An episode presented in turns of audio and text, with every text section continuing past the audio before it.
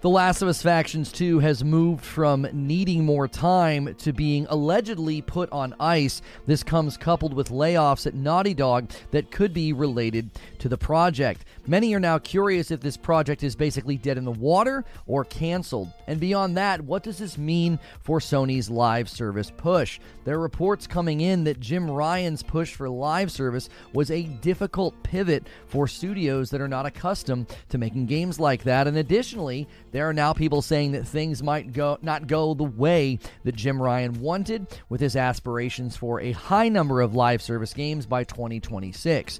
So the question is, who is to blame? Why did this happen to factions? Is this one game in a long line of games that want to be live service that just aren't going to make the cut? Is this on Sony? Is this on Naughty Dog? Is this on Bungie. Now, I put all of the good information right here at the beginning so you don't have to go looking for it because it's a longer video. I open the video with a monologue and then I discuss it with the live audience. If you want to be here for these live shows, make sure you hit subscribe and the bell button so you don't miss them. So, The Last of Us Factions 2 has potentially been put on ice. In the wake of layoffs hitting various studios, Naughty Dog has had some of their own. While the layoffs aren't as high in number as others, and they are just contractual workers, it is still worrying, and it's likely related to the potential indefinite suspension of the factions project. This also is happening in the shadow of Jim Ryan retiring, and reports about his live service aspirations potentially not paying off in the way that he had hoped. So, first, I want to look at what happened. We have layoffs, the game being put on ice. This is all allegedly from a report about this. Secondly, I want to look at Sony's live service push. They have goals for a lot of games that at this point I do not see happening. We have reports of the pivot making studios uncomfortable or even struggling with it.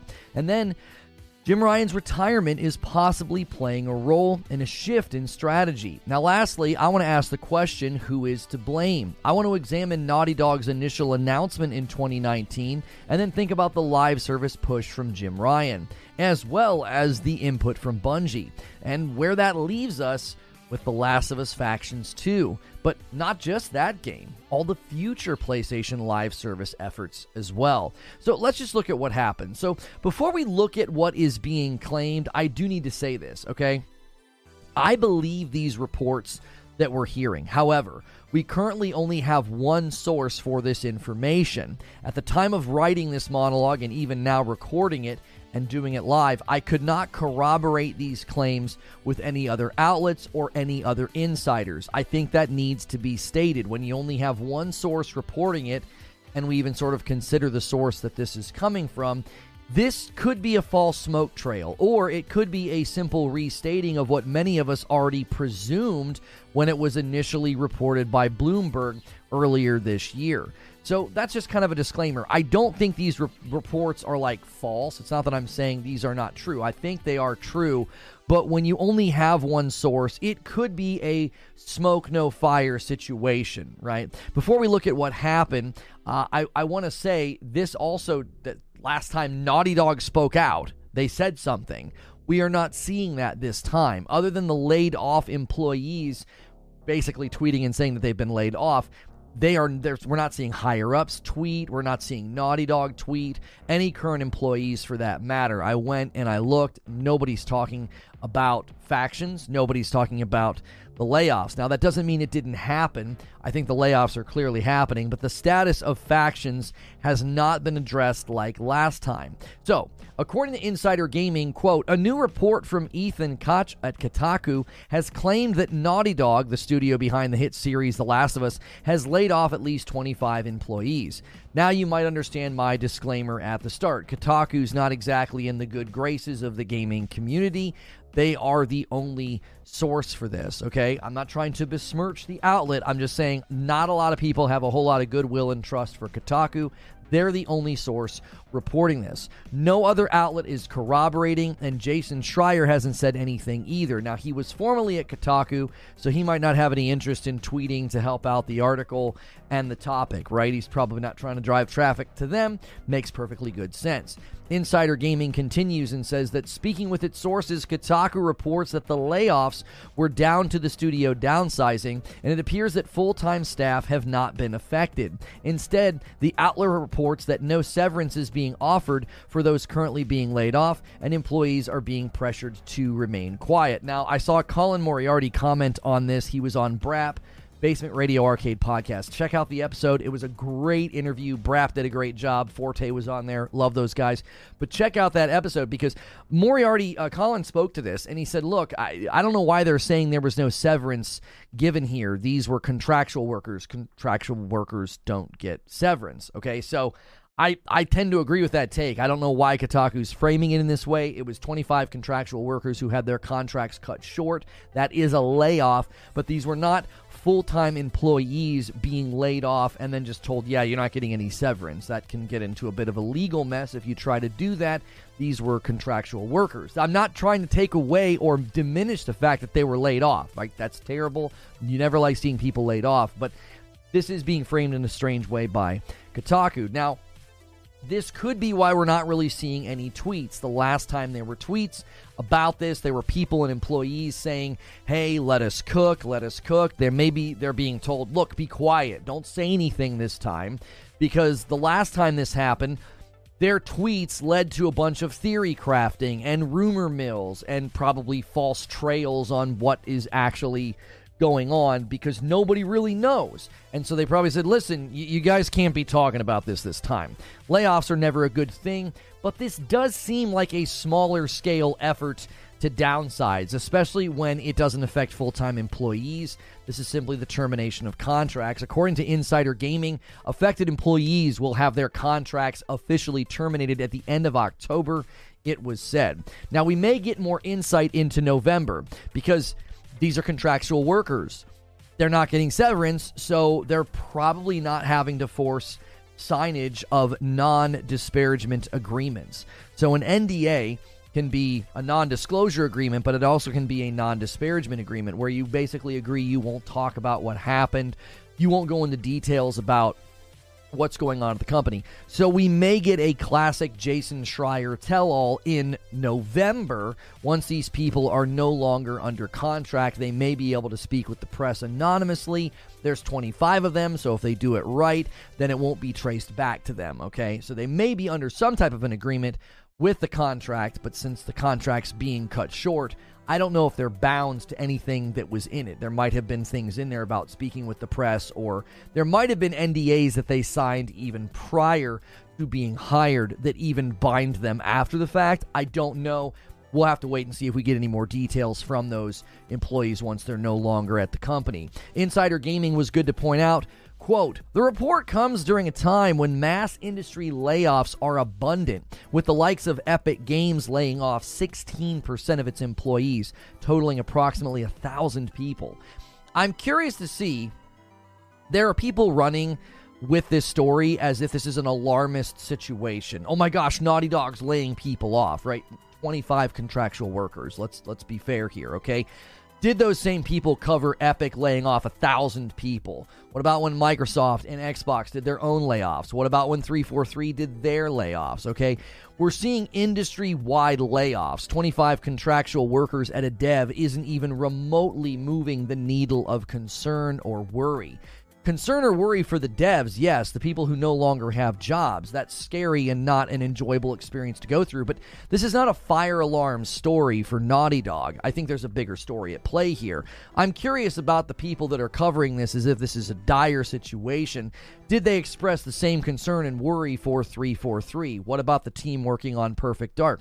What about Epic Games? These were significantly larger layoffs. The layoffs at 343 were four times the amount here. It was close to 100 people. And the team working on Perfect Dark, it was stated that half of them left. Half. So I just say this because I don't think that's the big story. I think people focusing that on that are trying to draw this like heightened alarmist attitude to it it was 25 contractual workers. This is more linked to something bigger. I think the bigger story is the live service push and the factions game being put on ice. I don't think the layoffs is the story. I think it's the catalyst or the insight into the real story. According to Game Informer, within Kotaku's report, the publication says that one of its sources says Naughty Dog's in development Last of Us multiplayer game is not completely canceled, but is basically on ice at this point. This is what I was trying to say the last time that we covered this. We heard about this, and I said, listen, all signs point to this game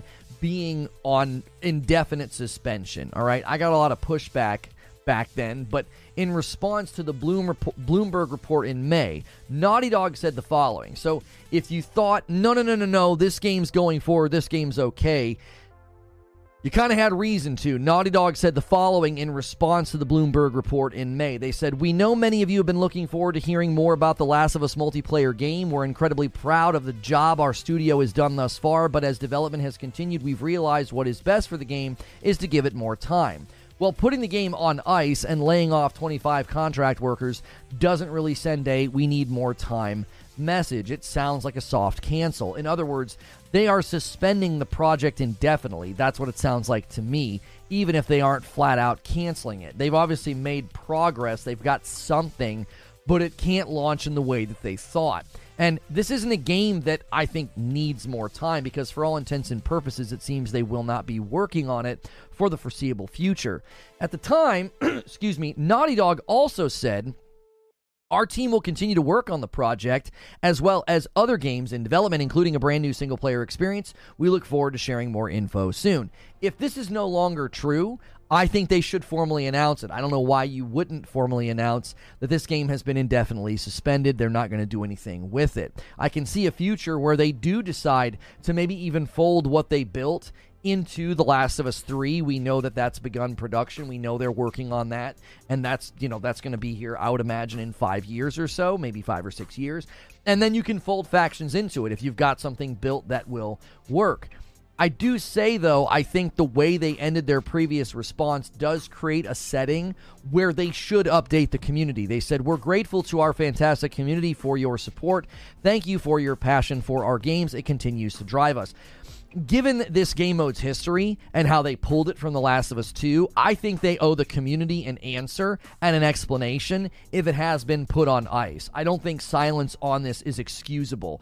Tell the community what's going on because you've continued to update us about it. And if it's not coming to the market, if it's going to have to completely change shape or again, be indefinitely suspended, then just tell people that. I think you owe them that because of the announcement made in 2019, as well as the response in May to the alleged, you know, reports of it being canceled or whatever. They were like, no, we're still working on it. If that's changed, then tell the public. Now, what does this mean for Sony's live service push. I think it's safe to say that Sony's live service push has seen some internal adjustments. They wanted more than 10 live service games. I think the count was like 12. They wanted at least 10 to 12 by the end of 2026. Now, that was reported in early 2022. It's been almost two years, and we haven't seen really any movement on this front. They haven't said anything. Uh, GT7, uh, Gran Turismo 7, is obviously one of those games, but I don't think we can count Foam Stars. That's not first party. I mean, maybe we could. Maybe they're helping. I don't know. I don't know if they count it as one of the, the live service games because, you know, Foam Stars is not a first party you know title. Uh, we're not sure if Helldivers 2 is intended to be live service. We're not sure. Colin Moriarty like was listing live service games on that podcast with Brap and he listed Helldivers. I think a lot of us are assuming it's it's live service, but we don't actually know. They haven't said that yet. It seems the goal to have 10 or 12 live service games launching in 2024, 2025 and then 2026. You would need at least 3 games a year to hit 9 and then I guess you could add that on top of Gran Turismo 7 and congratulations you got 10 if they're counting the new Bungie live service game, right? We know Fair Games is coming. We know Concord is coming. I mean, maybe they might get canceled if Bungie looks at them and says, no, this won't work. I don't know if they're counting Marathon in the total either, the game coming from Bungie, because that's not going to be a first party only title. It's going to probably be multi plat, according to the contract and all the statements made about the Bungie acquisition. Their future projects will be multi platform. Some of the slowness or the maybe potential internal shifts or delays with live service, it's likely related to reports that studios were not comfortable with this pivot. According to Xfire, first party Sony studios are reportedly uncomfortable with the pivot toward games as a service. Now, they're echoing a report from Bloomberg. I'll be honest. I find this article from from Bloomberg to be weird. I, I, I don't I don't find it to make much sense to me. Okay, This is what they say in, in the Bloomberg article. They said over the last two years, Ryan, Jim Ryan, has overseen a PlayStation shift towards games as a service, a popular industry buzzword referring to video games, usually multiplayer, that can be monetized over long periods of time. It's been an uncomfortable pivot for some of Sony's studios, which has spent the last decade building out teams of expanded developers to make big cinematic adventure games that are that are played solo. Now, the article doesn't go into any more detail. It just says they're uncomfortable. They don't cite it. They don't say, oh, I've got insiders at these companies that have spoken with me. I think some of this is logical presumption. I don't know if they have concrete information because they didn't put that in the article. Based on what happened with factions, but also just looking at Bungie's role in the equation, the article acknowledges that Bungie's been brought in to help with live service, but it goes on to say, quote, it took Bungie decades to develop the teams, technology, and production pipelines that have made Destiny, Destiny successful. And even so, they had some serious growing pains along the way. Even Bungie's expertise has not yet been able to turn PlayStation Studios into a service game factory. This is so silly to say, if I'm honest. Like the Bungie acquisition closed in the middle of 2022. It's barely been an entire full year. Why would anybody expect a turnaround to be that quick? Like, well, it's been, you know, 14 months and Bungie's turned PlayStation into a live service factory. Like that that seems kind of a weird framing the, the way it's framed is if Bungie is yet to be able to do this. If you look at internal documents, there was a ramp up and an onboarding process. Bungie didn't like hit the ground running. Like as soon as the ink was dry in the contract, they weren't like throwing Bungie at their studios and saying, "Hey, look at all of the games that that, that we're trying to make live service." Right? It seems weird to, to do this because the first game they looked at was factions. I mean, Bloomberg's journalist Schreier, he knows this. He reported on this. So I find the framing in this article to be odd. I do think there could be precedent for the presumption that studios aren't comfortable with this pivot, but the article cites Anthem and the big shift. Oh, like BioWare shifted away from what they traditionally did. But again, Jason Schreier reported on this. What killed Anthem was not pivoting to something unfamiliar. If you read the autopsy and the post-mortem on Anthem, it was years of production wasted by management not making decisions. They built Anthem in 18 months. They built Anthem in 15 months, according to a recent comment from a dev. So the framing here feels strange to like cite Anthem as an example of, yep, that's what happens when you pivot away from what you're known for. That that's not at all a diagnosis of why Anthem failed. Anthem failed because they didn't build a full game because they didn't have time to because upper management wasted years, literal years changing the vision of the game, changing the style of the game, changing the genre of the game. That's why Anthem failed. I, that's such a misdiagnosis coming from Bloomberg, coming from the outlet that reported on what happened to Anthem. Now, beyond Anthem, we do have Redfall as an example of a game that a studio didn't want to make, right? It was outside of their expertise.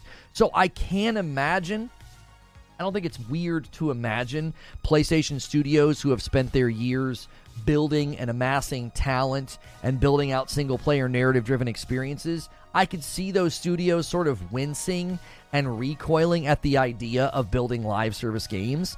Even if the studios aren't comfortable, let's say they're not adapting well, an industry insider doesn't think that Jim Ryan's live service plans are going to happen the way that he wanted, right? This is still Schreier, okay? So Eurogamer points to this article and says Sony's live service pivot, quote, may not fall off the way, or may not pay off the way Jim Ryan had once hoped. So the byline of the article reads Insiders are worried about the company's lack of coherent vision. we're going to pull from that Bloomberg article again. And what Eurogamer highlights is they say this. The article ends by hinting that, quote, insiders are worried about the company's lack of coherent vision. Again, this is generic. We don't know what this means. None of this was substantiated in the article. The article didn't give us any insight into, well, I've spoken to this studio or I've spoken to that studio or I've spoken to these. It was just very, very generic. Some of this could just be garden variety reaction and reluctance to embrace change. It wouldn't be surprising to me at all if there were murmurings at all of the studios like, I don't want to do live service. Are you kidding me? We do single player games. That wouldn't be shocking to me at all. I honestly don't even think the 10 live service games is doable. The industry is stigmatized against live service games. Gamers can only play so many games in a regular rhythmic basis anyway.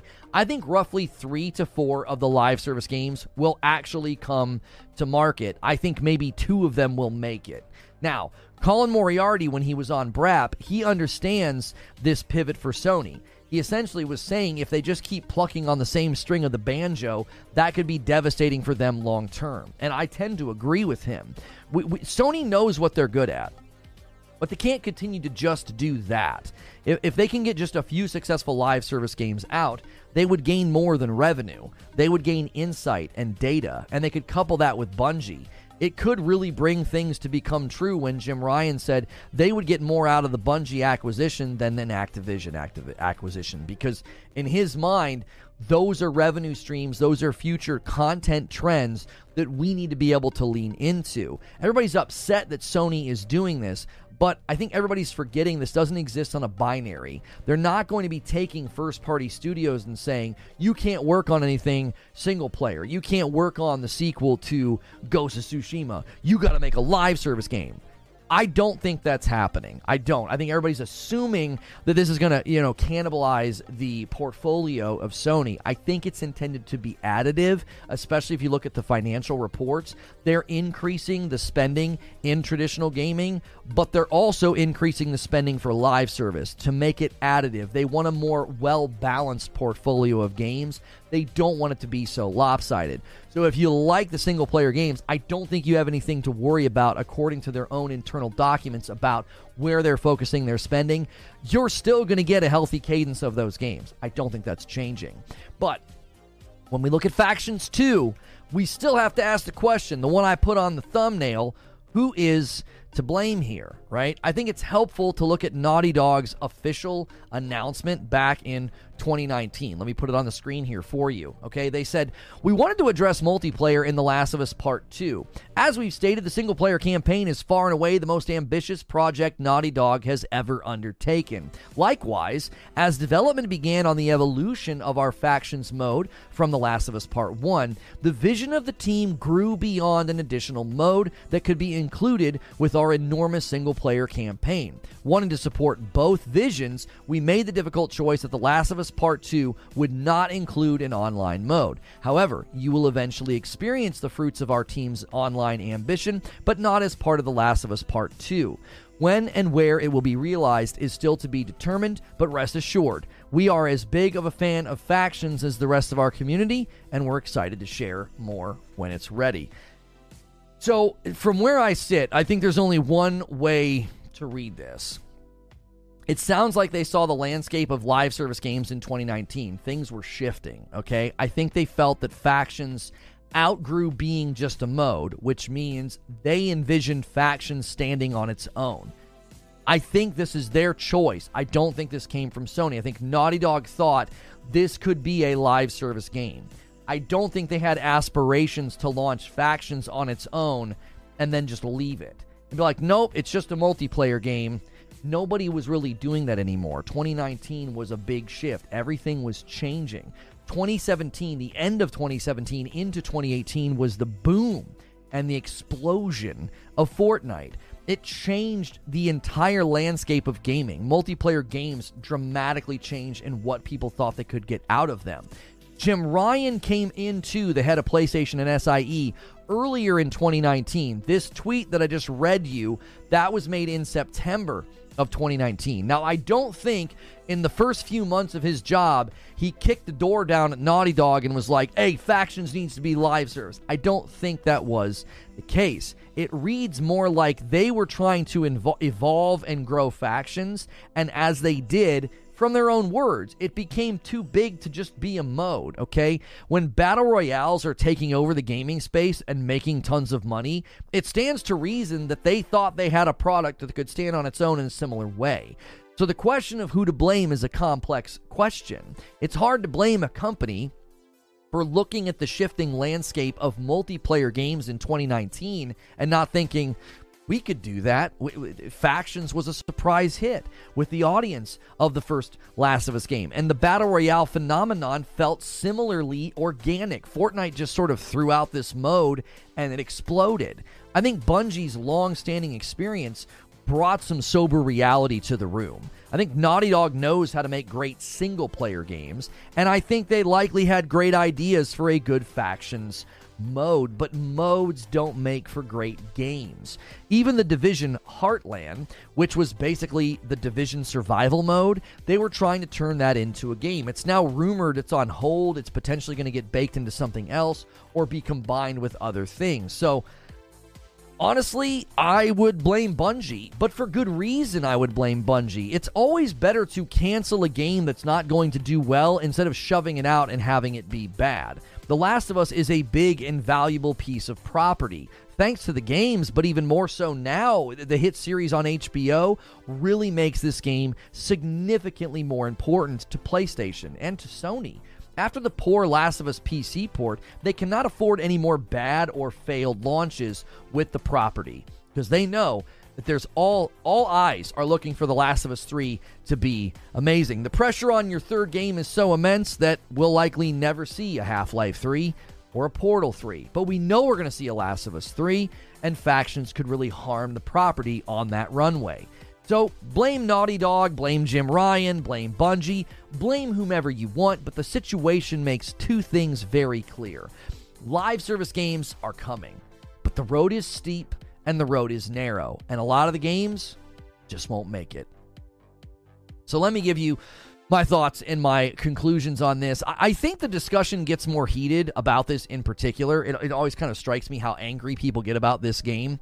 Uh, they feel like entitled to it. I think it's because they were more tuned into The Last of Us 2 and the 2019 factions announcements. I wasn't tuned into the game back then, right? It's frustrating to wait this long for something and then likely have it never launch. And even if it does launch, so much time will have passed that it's not going to make it better, right? Uh, people will be glad to finally have it, but like this, the, the road to its arrival is going to be paved with a lot of disappointment and a lot of frustration. The second thing I want to say is Sony's push to get live service games is almost assuredly not just a Jim Ryan only initiative. I don't know why it's being billed as that because executives and shareholders are not oblivious to the revenue funnels in gaming, and they likely want a piece of the live service pie. So while I think Jim Ryan's aspirations to have 10 or 12 live service games by 2026, I don't think that happens. I don't think that means that PlayStation abandons the strategy altogether. I don't think they're like, well, Jimmy Boy's gone, so no more live service. I think they're definitely going to continue to try to have successful efforts in this in this genre of game because it can generate lots of revenue and it can really really help get you out of just one sort of category where you're successful. Their portfolio would be a lot more robust. It would be a lot deeper. My conclusion is this the stigma and the negativity around live service games reminds me of how the gaming culture reacted to microtransactions. Initial revulsion and criticism and skepticism. And I always said when microtransactions started showing up in games that I played, I said, listen, this isn't going anywhere the cost of making games is insane. It's a hundred times higher or whatever than it used to be. It's significantly more expensive. We looked into this recently. The cost to make like a Mario on the Nintendo 64 and a Zelda, it was like twelve million dollars for for both projects, and it was like 200 people. It's like six million dollars per project. That's a joke now. Okay, budgets for games are insane, and I always said they've got to figure out ways to monetize because they're only charging us 60 bucks, which we're spending less money for much larger games than we did traditionally. In the past, you would pay a hundred or more dollars according to inflation for games that were a fraction of the size of the games that we play today. And so these games were saying, we have to have other ways to make our money. Our margins are razor thin. This is just ridiculous. We're seeing studios, you know, we're seeing studio foreclosure right now because of this reality. Like the game budget's so big that if the game doesn't absolutely take off like a rocket, then they're done. They, they can't stay open.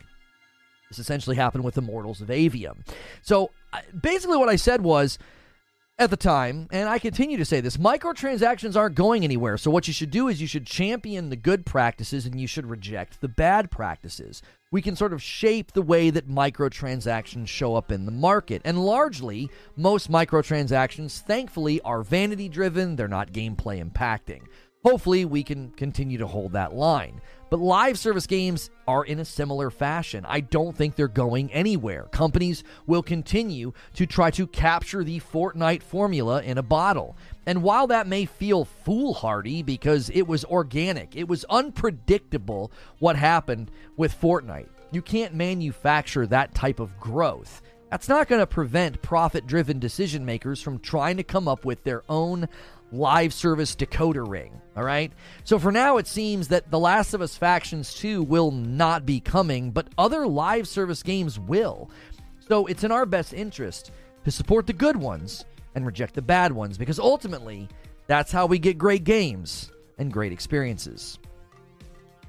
And that's the show open. Thank you guys so much for being here, man. Hit the like button, hit subscribe so you can talk in my chat. I'm going to pop out the chat. It looks like I have a super chat to thank. And I once again, I somehow get a smudge on my glasses right before I go live, and I somehow don't see it until like I'm like halfway through the monologue.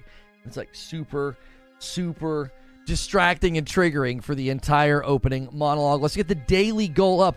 By the way, for the month of October, Fright Night is well within reach. You guys have really gone crazy. We're already at 2,400 members.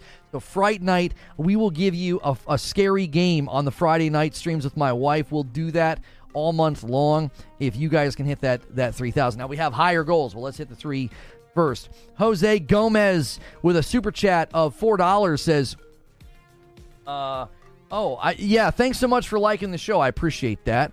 You are the best. And he says he enjoys the show very, very much. And we enjoy having you. Thank you so much. Some people saw an ad during the monologue. I have it turned off. I told you guys they kept trying to do this.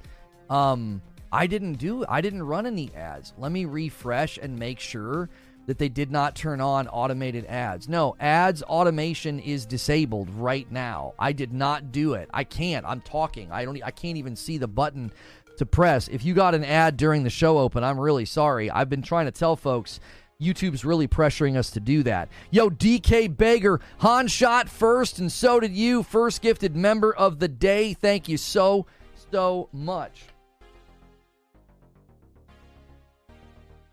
Excuse me we can blame YouTube. I'm really worried they're just going to start doing that automatically. Uh, I really hope that what they decide to do is that they just do it in the chat. They're experimenting with putting ads in the chat so that way it doesn't disrupt the live stream. Uh, people gave me so much grief for saying that the other day. I'm like, listen, man, they're, uh, they're going to do it. They're going to they're going to run ads automatically. It was like three seconds, no big deal. Um, Fortnite is dead and Apex is dead. Imagine playing that slop. You think those games are dead? They're not dead. Are you kidding me? I think the reason why Sony wants to put out 10 live service games is so they can see one or two click and then they can focus on those one or two. Right, and that's what I was saying. I was like, okay, there's no way they're launching all 10 or 12. I think they only launched like four of them.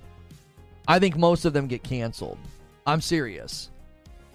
I think most of them get canceled. I think Bungie's going to be like a machete. It's just going to be like, nope, not good enough. Nope, not good enough. I think we'll get like four. By 2026, I don't mean like lifetime. I, I think by 2026 we'll get like four. We'll get four of them. And and I think two of them will succeed. You know? Derek says, I mean, for what it's worth, this is two days in a row that your show started without any advert at all on both browser and the and the TV app. Well, good. Eugene says, if they hadn't spent almost 10 years developing this, hadn't cut the mode from The Last of Us 2 and The Last of Us 1 remake for it, uh, I'd be okay with them shelving a standalone version. Right, and I think that's why I said in my show open, I said, listen, you guys owe the community an explanation because you leveled with the community and you said, there, no, you're, you're, we're not putting factions in The Last of Us 2 and then when reports come out in May of this year that it's that it's it's seeing setbacks, you're like, we need to give it more time. You know, we appreciate all your support. You're, you're the community. You're awesome. Okay, well, if it's been put on ice If it's indefinitely suspended, then I would say it's it's time to it's time to tell the community. I think that's fair. Three months of membership from Wolf says, Hi, how is everyone? Thank you so much, Wolf, for being here. Having that many live service games cut down would really shake my trust in these game types. Not sure it would do the same to the market. Well, here's the thing about a live service game you have to understand something. If it comes out and it fails, what that does is it creates this almost vacuum of, of distrust. It's like all the people that went and tried it are like, ah, they didn't even support it. Ah, yeah, they canceled it. Oh, yeah, they shut the servers off. So any other upcoming live service game is going to be viewed through that scrutiny of, well, you guys just did one and you shut it. Didn't it didn't work. Six months later, you shut it down. So I think they're far better to try to do a couple. You know, do three or four, and if one or two of them succeed, then I think that balances out. People are like, okay, well, those ones didn't do well. They sucked. They weren't good. Whatever. But these two over here, these are great. You try to do twelve. You try to do ten, and two succeed. Those odds are terrible. The average person is going to say, I, the PlayStation doesn't know how to do live service games. You can't launch 10 and have two make it. You got to trim down. You got to let, again, you got to let Bungie in the room. I think the biggest factor that nobody's considering is most successful live service games fought their way blood, tooth, sweat, just climbing up a horrible, horrible cliffside to succeed. Like, there have not been any games that have tried to like hit the market as live service from day one, most of them haven't made it. Most of them haven't made it. They grow in to live service or they have enough pull to survive. Whether, you know, Diablo had enough pull as a franchise to survive. Now, I don't know if they still can, but with everything that's going on. There's people sort of encroaching on the genre with Path of Exile and Last Epoch. But in general, I think that most successful live service games kind of organically grew into a successful live service game. Uh, Francistine, with four months of memberships, says Sony can just revive shooters like Resistance and Killzone. These games have established fan bases, and it's much safer to do. Well, I would say the challenge there is that that market is so saturated. If people are playing Fortnite, Apex, and Call of Duty in large, large quantities, then what, you're just going to throw a resistance or a Killzone out there. What's the hook? It's going to be just another shooter. It's going to be just another sh- live service shooter game. If you're gonna if you're gonna hit the live service market, you need to have something else. You need to have something unique. You need to have a, a, a hook right? Somebody says, so we trust Bungie now, and this guy kind of tag teams and says, weird, right? They didn't start off great with Destiny both times. I think you're misunderstanding trust. It, it, we're talking about confidence in experience, right? If this is not a matter of like saying, well, Bungie is like super trustworthy as a company. I don't think so. I think they're a terrible company. I think they I think they literally paid IGN for a puff piece to glide over their misconduct, right? And they paid people to be quiet, to sweep their misconduct under the rug, okay? I don't trust them. I, I you know, I don't think they're a good company. I think they're I think they're a, a false they're a paper champion. They're a false savior. Like I think the veil is slipping on the mask anyway. Their recent thing that they tried to post for like the Latin community backfired in their face. Like when you virtue signal so much you break your own back. I don't have I don't I don't like the company at all. But if I want a company looking at my live service game, I want Bungie in the room. I want Bungie in the room. Because they survived the the, the live service gauntlet does that make sense? You can be you can be a ruthless bad person, but if you've got 10 years experience with I don't know, chopping down trees, I might ask your opinion like what do you think I should do here? You know what I'm saying? Like I, I think their insight into live service, their insight into what works, content rhythm, content cadence, what causes churn, what causes return, what yields highest results, what what patterns have we noticed um, turns into the most conversions, what patterns have we noticed turns into the most money. All of those things they can bring to the table.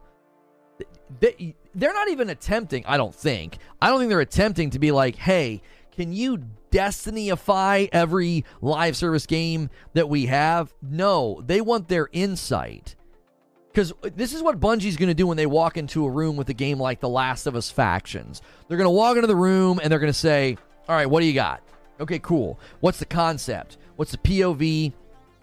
What's the uh, what's the genre? What's the identity? Okay. Then the next question is going to be okay. What's the content loop? What is the player doing? Okay, great. Right.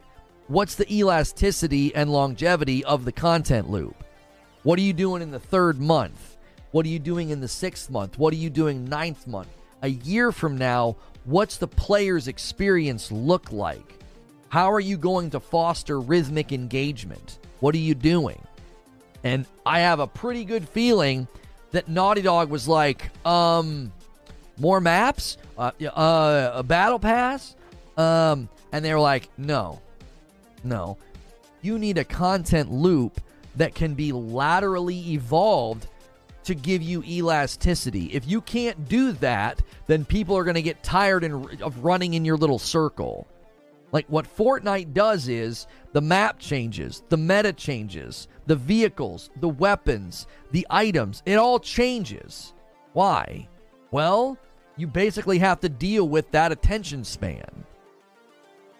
You have to deal with that attention span. So if you're going to build a live service game, that's what you have to consider. Look at what successful live service games do. There is a rhythmic delivery of new things that are familiar to the content loop, but it's a lateral evolution. It's like laterally additive. So you'll have this new content cycle to run. You'll have this new activity to run, and then your incentive to do it is, you know, cosmetic items, items in the game, weapon, armor, whatever. Does Lono work for Bungie? How does he know all this? I think it's sensible to think, because we have, we know this as a fact, that Sony bought Bungie Sony bought Bungie to foster a live service center of excellence. So basically, help us deliver live service games. So it stands to reason that Bungie's going to walk in the room and say, "How how is this game going to survive? How? What are you what are you doing? What what are you doing in the 6th month? What are you doing in the 12th month? What are you doing to foster rhythmic ongoing engagement from the player. What do you got? And I think most teams think about the history of developers. Most developers don't even think in those terms. What do they think in? They think in build a really, really solid content loop or build a really, really solid mode, and that's it. That's all you have to do. Well, the guns are good, the map is good, it's not buggy, it's really fun we we worked with we worked with map designers to make sure that the map was balanced. We don't want to have too many choke points. You don't want to have too many long range vantage points. You don't have too many close quartered positions where you can't feel like you can move. So we have good balance. The map's dynamic. It breathes. Those are all things they know how to do. But you ask them the next question of, all right, well, how do you foster rhythmic engagement with the content? How do you get somebody to come back in two or three months and keep playing? What are you doing? What What's your philosophy on that? And they're going to say, we don't have a philosophy on that. Why? We've never done that. You bring somebody in the room who's been doing it since 2014, almost 10 years, and they can say, oh, my sweet summer child, your game won't make it. Because Destiny 1's success was largely fostered in an environment where there was nothing else to play so they had a lot of time, and people, you know, people were patient with him, and they had a lot of of Bungie fans that were like, I I believe that this game can be can be something, or or they just like the content loop. It was really addicting content loop. Like I've I don't know if I've I still to this day don't know if I played a shooter that feels as good. I've gotten some pretty great weapons in Phantom Liberty. The shooting in Cyberpunk feels so much better, and I, you know, but I still don't know if I've ever played a shooter as good as Destiny. And the content loop keeps people coming back. They had a guy, I believe, by the name of John Hopson. He was like a behavioral brain scientist, and they had him assisting them in studying content loops and thinking through how can you keep people coming back. They literally had a, a behavioral brain scientist helping them with the, with the development of Destiny.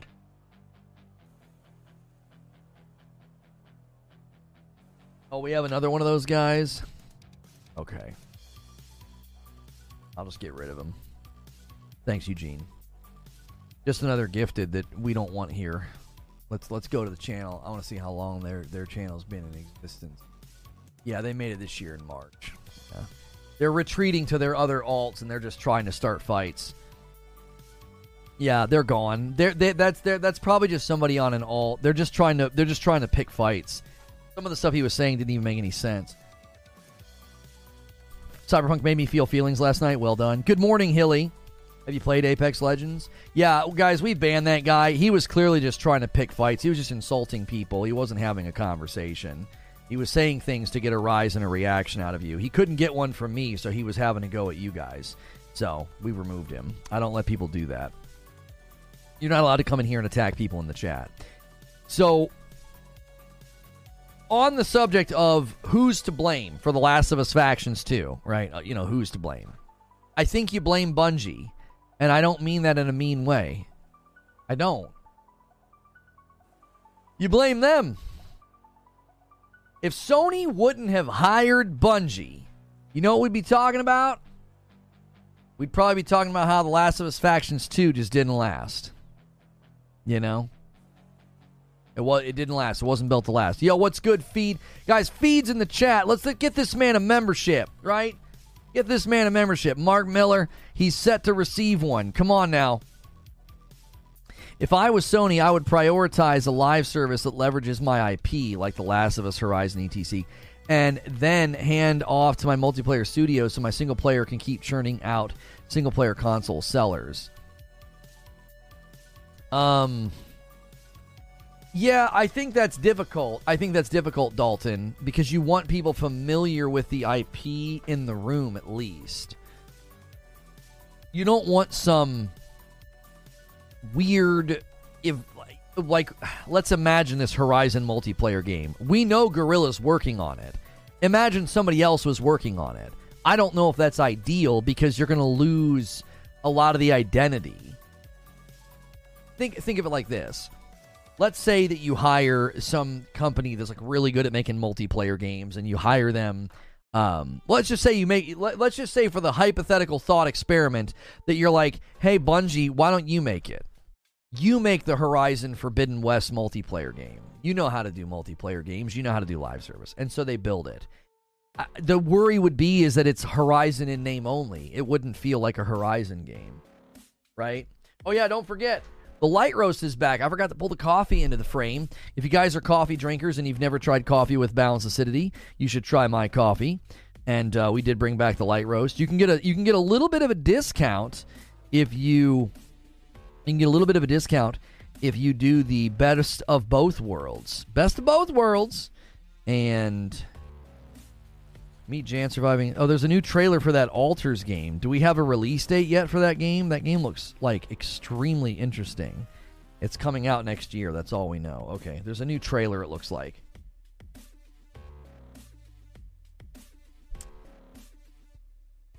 Yeah, and so in my mind, if you have other companies building the multiplayer games, hang on, I got to thank Scotty B. Scotty B, thank you for 17 months and a member plus. Maybe there was too much good content ready at launch, and Bungie said, you can't release this, you will over deliver. Content needs to be drip fed.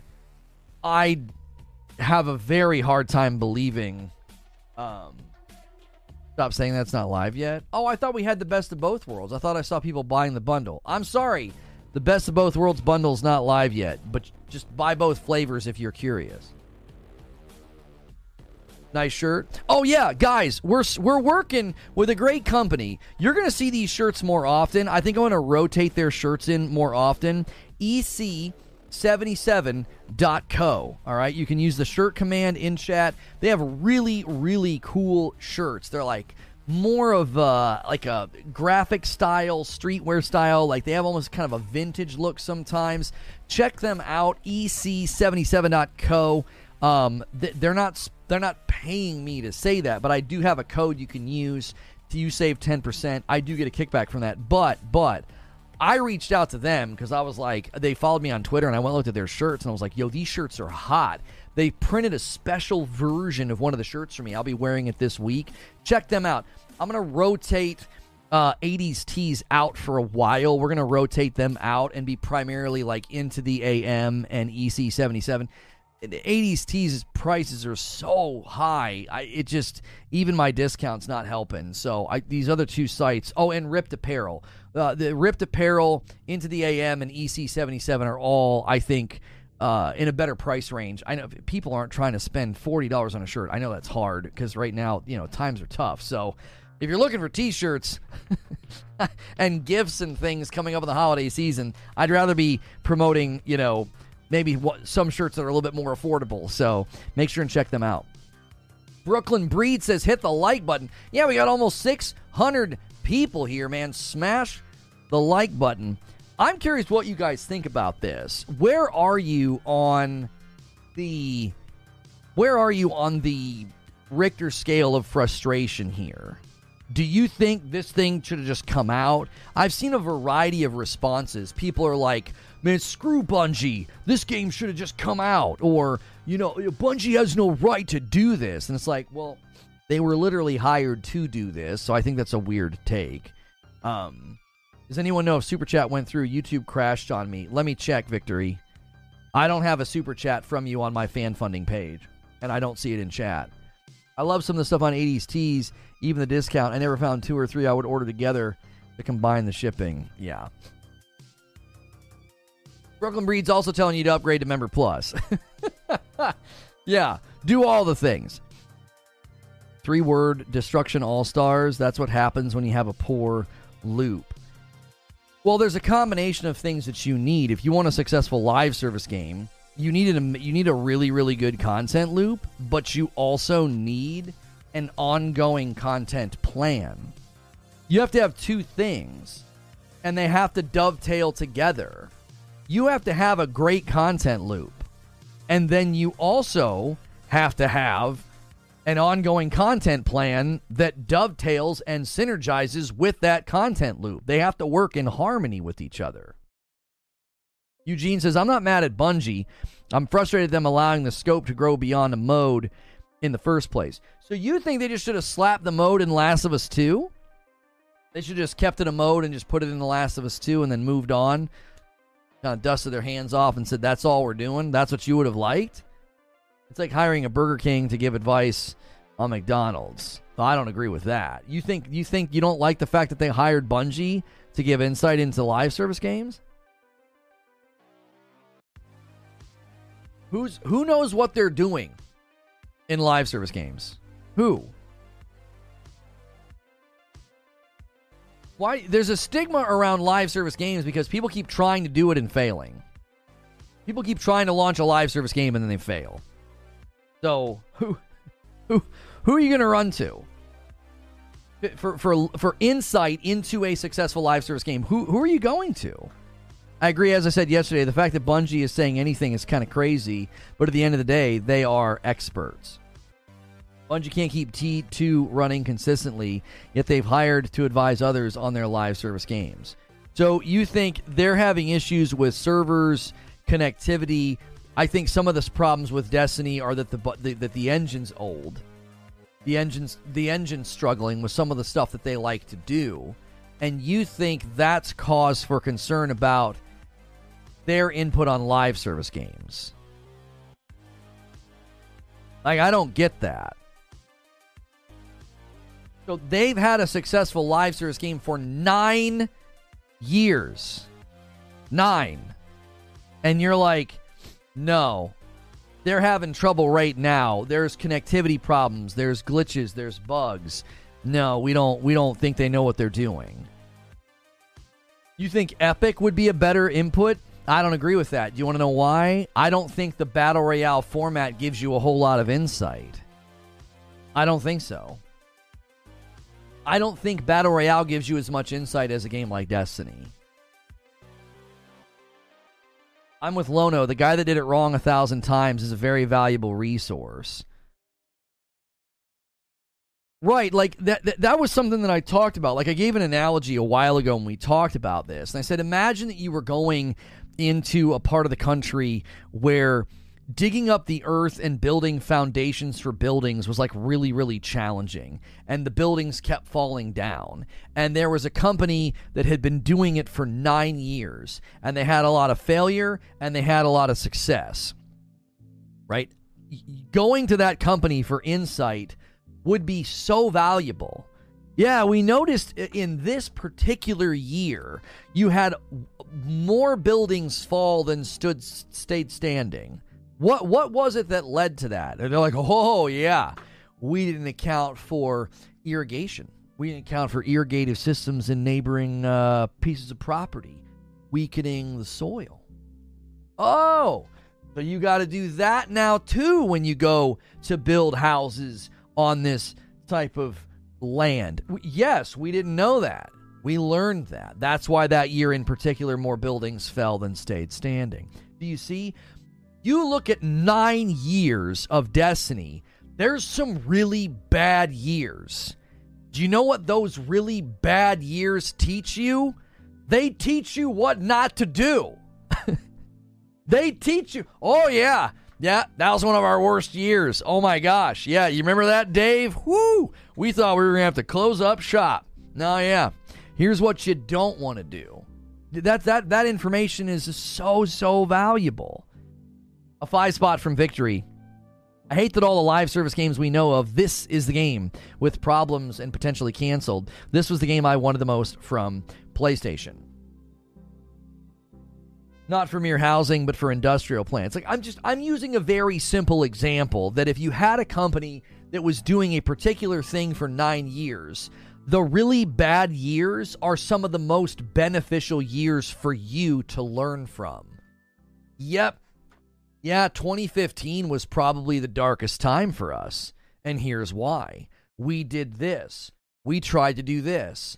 We weren't doing parallel development yet. We tried to do too much parallel development. We outsourced too much. There's all these things that they could point to to say that's why that year in particular was one of our worst years as a live service game. You don't want to do that. Who's to say they didn't walk in the room, take one look at factions, and be like, look at this, guys. Yep, that's what we did. You can't do that. That's not going to work. You can't do that. Yeah, we almost failed because of that. It's like the aircraft that comes back bullet ridden. You know where it can take shots and survive based on the damage it's taken, so that tells you where to have better armor. That's right. I think the whole premise was flawed, says John Always. Targeting TLOU fans with live service, you're automatically shrinking your potential audience. Wheezy says, wait until people find out that they're what their beloved Yoshi P has said numerous times. He's a huge World of Warcraft fan, and he looked at WoW when they were rebuilt when they were rebuilding Final Fantasy XIV. Of course. And he likely learned from their mistakes as much as their successes. As much, if not more if not more. You're going to learn more from from your opponent's mistakes. A five spot from victory. Isn't Bungie being devs and overseers a conflict of interest? Can't they just cancel good looking games they feel will cannibalize their own? I've gotten this question before, Victory, and I think it's a fair question, but I also think it's one that is likely not something they haven't planned for. Right? The team the team that is going to look at a game like, let's just say, I don't know, they sent eight people to Naughty Dog. That team likely has some, I would think, some metric, some formula, something that they that they ask and then create and then hand off to somebody at Sony and say, This is what we've discovered, this is our recommendation.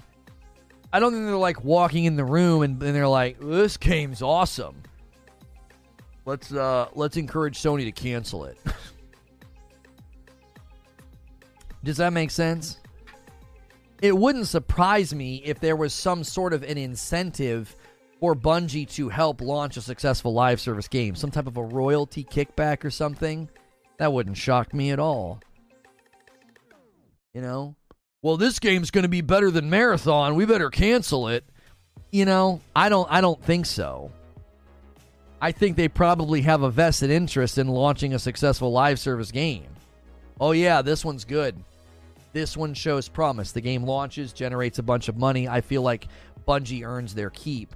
Bungie's not going to earn their keep by shooting down successful potential successful live service games. They're not going to earn their keep. They're going to they're going to walk themselves out of a job. PlayStation's going to be like you you like all this funding? You like all this this ownership that like kind of shields you from risk? Yeah, you like that? That all goes away if you guys keep canceling every single project because it's too similar to your own stuff. That wouldn't fly. That would be so easy to see. Well, Sony hasn't launched a live service game in the seven years since Bungie was brought on board. By some sheer miraculous turn of events, Bungie, Bungie basically cancels every project. Like that wouldn't work.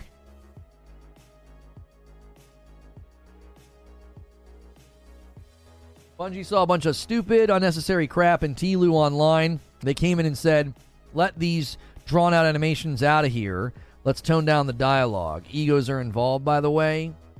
That's a lot of projection and presumption, and that's not contained in anything that we've read or heard. What we heard was Bungie had had doubts or questions about the game's longevity. There was not a question of like there was no specificity. There was no like individual you know, yeah, yeah, too much dialogue in this game. No, it was we we don't we don't know about this game's longevity. We don't know if this is going to last. It would be it would be unfortunate if we had to sell you to Embracer Group. That's true. Factions and Destiny's two vastly different demographics. Sure, there's some crossover fans, but I don't know about about they thinking of it of cannibalism. Right. Right. Good launch, good content, good legs, pick two. Good launch, good content, good legs, pick two. So you're saying good content with good legs won't have a good launch? Why? If I can only pick two and I pick the good content with the good legs, why does it not have a good launch? People have said in not so specific terms is that TLOU Factions was not built with legs. Right. It was like, again, this is what I was trying to convey earlier. Companies are good at what they've been doing nobody, to a certain degree, nobody has been launching successful live service games. So nobody knows what they're doing. They have like an approximation of an idea of what they're doing, but nobody does. Think about it in the realm of like I'm coaching, you know, my my daughter's soccer team. Yo, Joker Quinn with a single gifted member. Man, the member goal over there was looking a little lonely, and Joker Quinn jumps in and says, I'll help it out. Thank you guys so much. Y'all went crazy yesterday and moved us all the way up to 2,300 members. keep hammering away at that, and you will definitely hit 3,000. And then we can have some of those. We'll do Fright Nights on Friday night. We're still, we're still going to do Friday night streams no matter what, my wife and I, but you can determine what we do, what games we play, things like that. Um, think about it in like you know I'm coaching my you know my daughter's soccer team, and there's one particular player that's always really strong on every team. It without fail, without fail, every team has that one player that knows what they're doing. Well, guess what happens when it's time to pass the ball in? What do they do? They all look for that player. And that player can be jammed up in traffic, three people around them, and they'll throw it to them every dadgum time. And it's like, no, throw the ball up the line. Throw the ball in the open space. Throw the ball in the box. You don't always need to throw it to the good player. Another gifted member from Aaron Claypool. Thank you so much. A little bit of a member train starting. Guys, don't be intimidated by the big member bombs. Those single gifted members add up really, really quick. Thank you so much, Aaron Claypool. He says, choo choo. So the analogy is everybody right now is trying to figure out live service, and Bungie's out on the field showing that they've got legs, they've got endurance. They're still going after nine years. along that road of, of nine years, there are corpses all over the place of games that tried to do live service. So, what does Sony say? Sony says, well, let's get those guys. They know what they're doing. Yeah, Hyenas just got canceled. Sega's biggest budget game ever. I, you know what I'm saying? Wheezy says in the members only Discord, he says Sony put the game on ice. They saw enough themselves. Reminder Sony themselves put the game on ice. They saw enough as well to know this isn't good for the market. It isn't the end of the world, it's more of a realistic expectation. More games than we will ever know have been put on ice. Look at the Hyenas game from Sega. They invested so much and canceled it because of the lack of hope for the future of the game and the content, etc.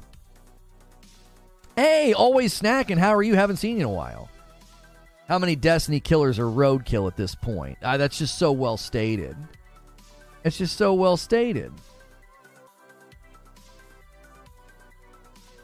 GoldenEye is a great, better to ask for forgiveness than ask for permission story. Released in August 1997, the game made 250 million on a 2 million budget. A major reason was its insanely fun multiplayer mode, which Nintendo didn't ask for, and the developers snuck into the game at the last second. $2 million budget, GoldenEye.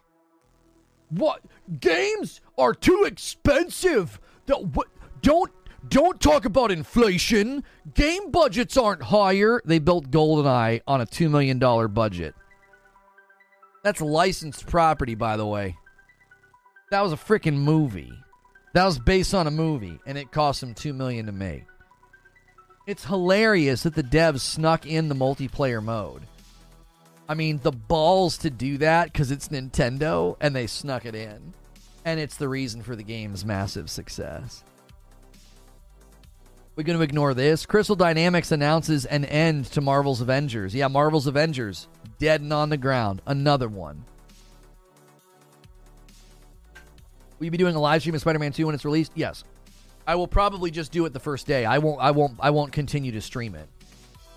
Viewership always goes down for gameplay because because number one, people don't want spoilers, and number two, I'm not known for gameplay. So people love to check it out day of. They're like, "What's it look like? How's it feel? What's the graphics like? Awesome, cool," and then they leave.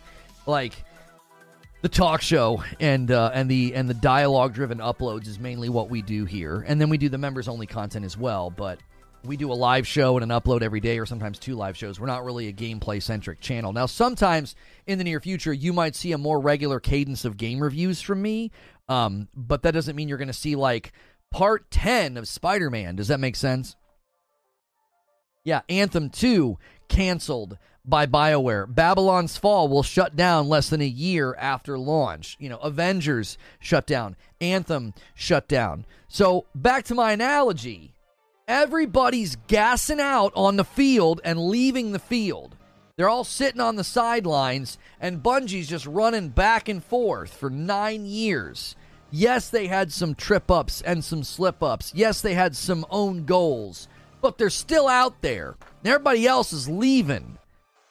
And Sony says if we want to build this type of game, we need them on the team. They know how to keep things going. It's it's it just stands to good business sense and good reason to say live service games aren't going anywhere. They're endemic to the gaming world right now. There's tons of them. There's really, really successful ones. There's more mid lane successful ones. Do you ever wonder why games like Elder Scrolls Online just keeps chugging along? Because they have a loyal fan base and the loyal fan base funds the game and keeps things going. Elder Scrolls Online's not blowing the doors off with their player counts. No way. But you got Elder Scrolls Online, you got Final Fantasy 14, you've got Destiny. No Man's Sky has morphed into a bit of a live service game. Diablo 3 lasted for a really long time, what, like eight years? There's plenty of games that have lasted and have figured it out. Destiny seems to be the most durable for whatever the frick reason. As is evidence as Wheezy, it's really hard to make a game as a service game, especially one with legs. I'm sure the input they got was close to that effect. Are we going to ignore that Diablo 4 right now is essentially having a crisis after all the marketing hype? What about uh, Halo Infinite. Call it what you want. It's probably better off that the game was put on ice than to come out and die. Roadkill says, Come on, guys, hit the like button. Guys, we're an hour into the broadcast. Smashing the like button does really help out the video. I don't like to harp on it, but every once in a while, if chat mentions it, I'll mention it. Take a second to hit, hit the like button. If you want to talk in my chat, hit subscribe. Subscribing is totally free. Chatting and liking and all those things, it helps you potentially get a gifted membership instead of waiting around for a gifted membership, if you can afford one and you want to support the channel directly, hit join. It's five bucks. I recommend the $6 membership because then you get into the daily writer's room. That's our very, very end of the day segment where we plan the next day. So, those are the ways to support the channel directly. If you can't do a membership, there's no harm in that. Hit like, chat, sub, watch. That supports the channel just as much, and then you might get a gifted membership. Uh, I feel like live service is such a turnoff, and it made Kill the Justice League devs turn tail and hide. Everyone wants to crack the code of live service, even when some people roll their eyes at it. Publishers see more reward. Goddess says Overwatch had a good run until they killed it with Overwatch 2. Yeah, the Division 2 is still plugging along. They were going to EOL the Division 2 in like what, like 2020? And they said the support just was there and it kept going. And so they said, all right.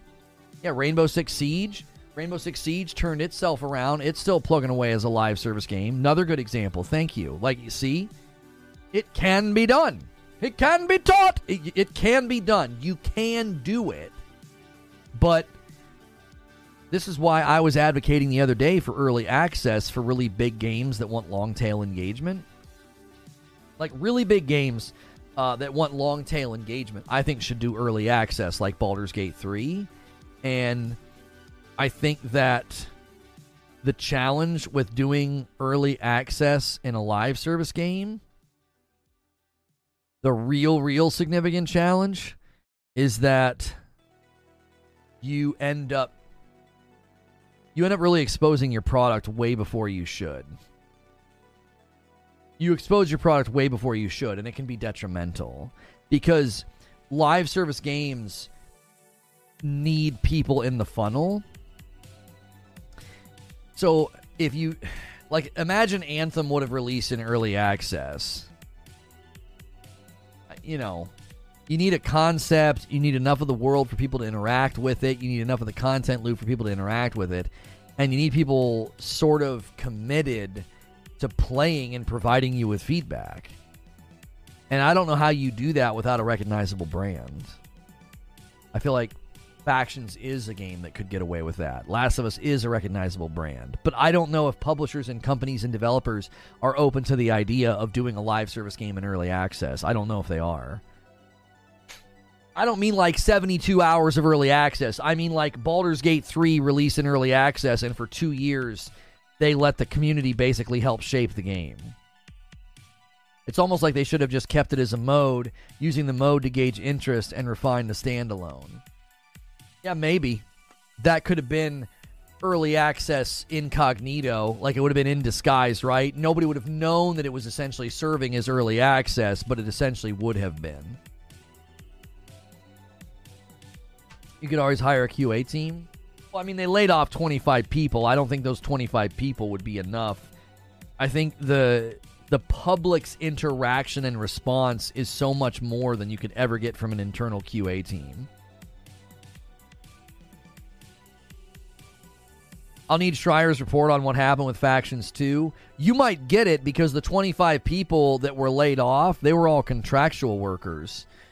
So I'm assuming they signed NDAs when they came on with the company, and those are probably still binding. But given how this kind of played out and given what the internal sources are saying, they might be sort of anxious to talk.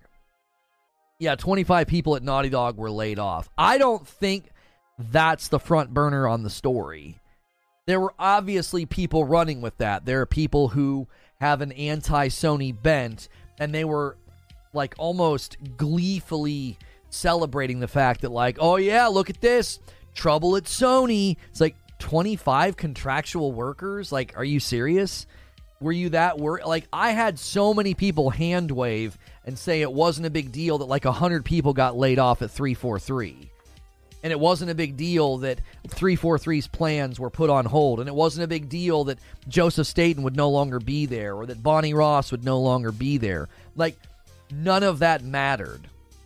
But then 25 people, 25 contract workers get laid off at Naughty Dog. And it's like, oh, yeah, man, trouble at Sony. And it's like, what?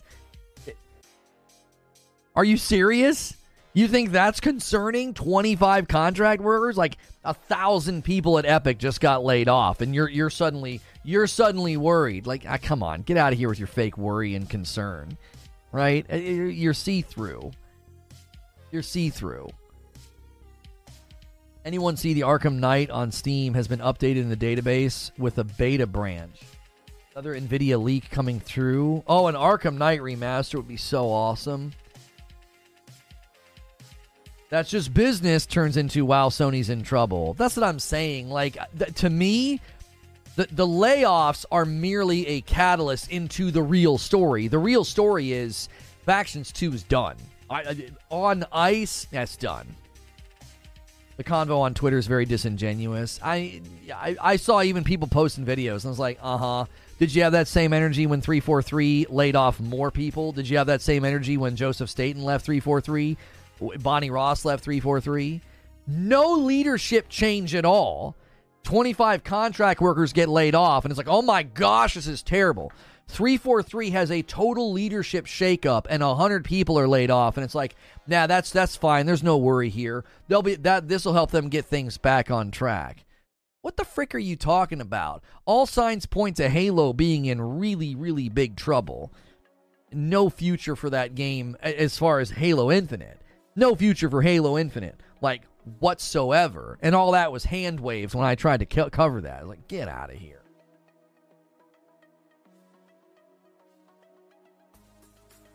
Oh. Still sad that didn't get renewed. I mean, I'm not dismissing how bummer, how like how sad it is, and how much of a bummer it is to have your contract basically early terminated at a company but there's industry wide layoffs right now. Industry wide. Embracer Group's doing it. Ubisoft's doing it. Uh, Epic just did it. Microsoft already did theirs earlier this year. They already did their round of layoffs. And Sony's sitting over here expanding their teams. Like when these layoffs are happening, like the developers of, under Sony are literally saying, "Oh yeah, we're hiring." Yeah, you know, we're hiring. You literally see people leaving Activision to come over to Sony Studios. Like, come on. Like, 25 contract workers getting laid off is a bummer. It's not a sign of trouble. It's indicative of something else. It's indicative of Factions 2 ain't happening. They have, when you put the game on ice and you lay off your, your QA department, basically, eh, this, this game's not coming out. It isn't. It, it, if, if, if factions, if the factions that they've built, if it ever comes out, it's coming out in The Last of Us 3. That's what I would think.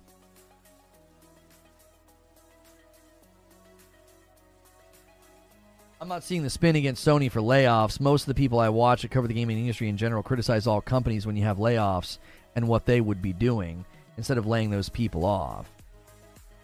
Yeah, but laying off 25 people that were likely assigned to quality assurance on a game mode or a game that you're no longer doing, that's just what are you what are you supposed to do with them? Have them show up to work and not do anything and sit around? Like the one guy in Silicon Valley when he was working at that one place, they just hung out on the roof and like drank beers and ate food like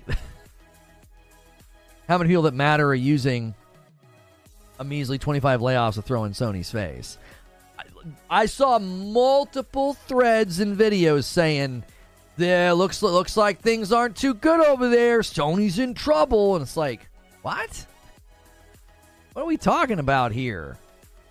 You know, I I appreciate people covering everything. That's why I covered it. I was like, well, I don't think the layoffs are that big of a deal. I think factions getting put on ice is a much bigger deal. I think it's a much bigger deal because I think it's more important to go to Naughty Dog and say, hey, update the community. Hey, What what's going on with this project? Instead of like going to them and being like, "Why are you laying people off?" Oh my gosh, they, what's going on at the company? What's going on Sony? It's like that, that's that's that's not at all what the what the story is. The story is if you just put this game on ice, if this game is indefinitely suspended, then you need to update the public. There needs to be a statement. There needs to be a press release. Cristiano Souza jumps back in as a member plus. Thank you so much.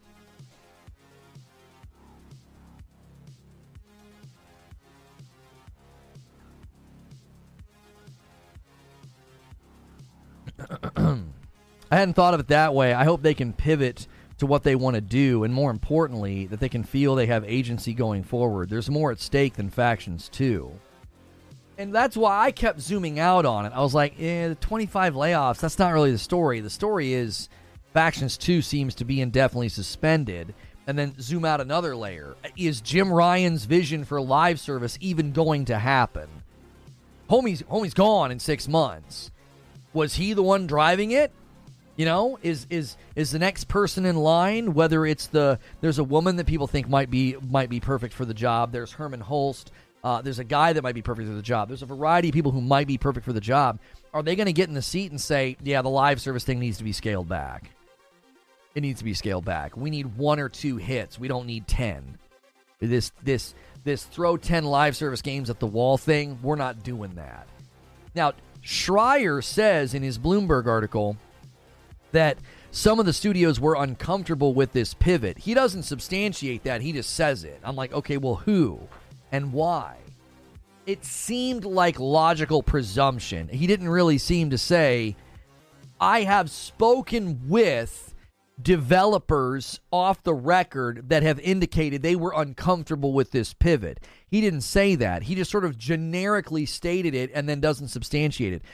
And the only reason I hold him to that is because that's not typically how he writes articles. Typically, if he's going to say something, he says, I spoke to this many employees anonymously, off the record, on the record, whatever. I spoke to this many people, and this is what they're saying. He didn't do that this time. He just like, yeah, some of the studios were uncomfortable. Did did you hear that? You didn't say that you heard that. You're just stating it. It's like, okay, did you speak to people at the company? Do you have people willing to speak to you anonymously? Like, is this a substantive thing that you've heard, or is this just conjecture? Is this just presumption? Saint Nil with five months, and it's a VIP. Five months already. Hope all is well. Thank you so much, Saint Nil.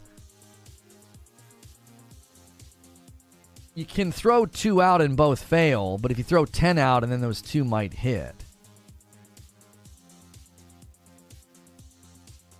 I found his use of the word insiders interesting. He doesn't say sources at Sony or employees. Insiders could be people not at the company. Yeah, insiders are worried about the lack of, of coherent vision. What do you mean? You don't even work there. What do you mean you're worried about the lack of a coherent vision? You're an insider. You're not a you're not a developer. You're not a studio head. You're you're an insider.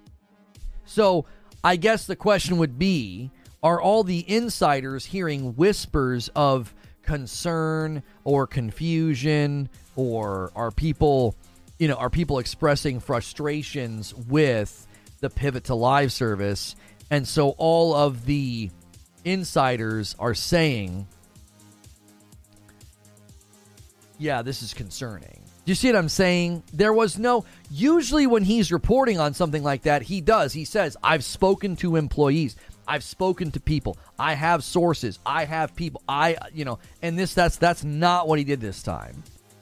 Like when he wrote his article about the Last of Us factions in May, or he wrote his article about Anthem, it's written in a way where you know he has concrete information.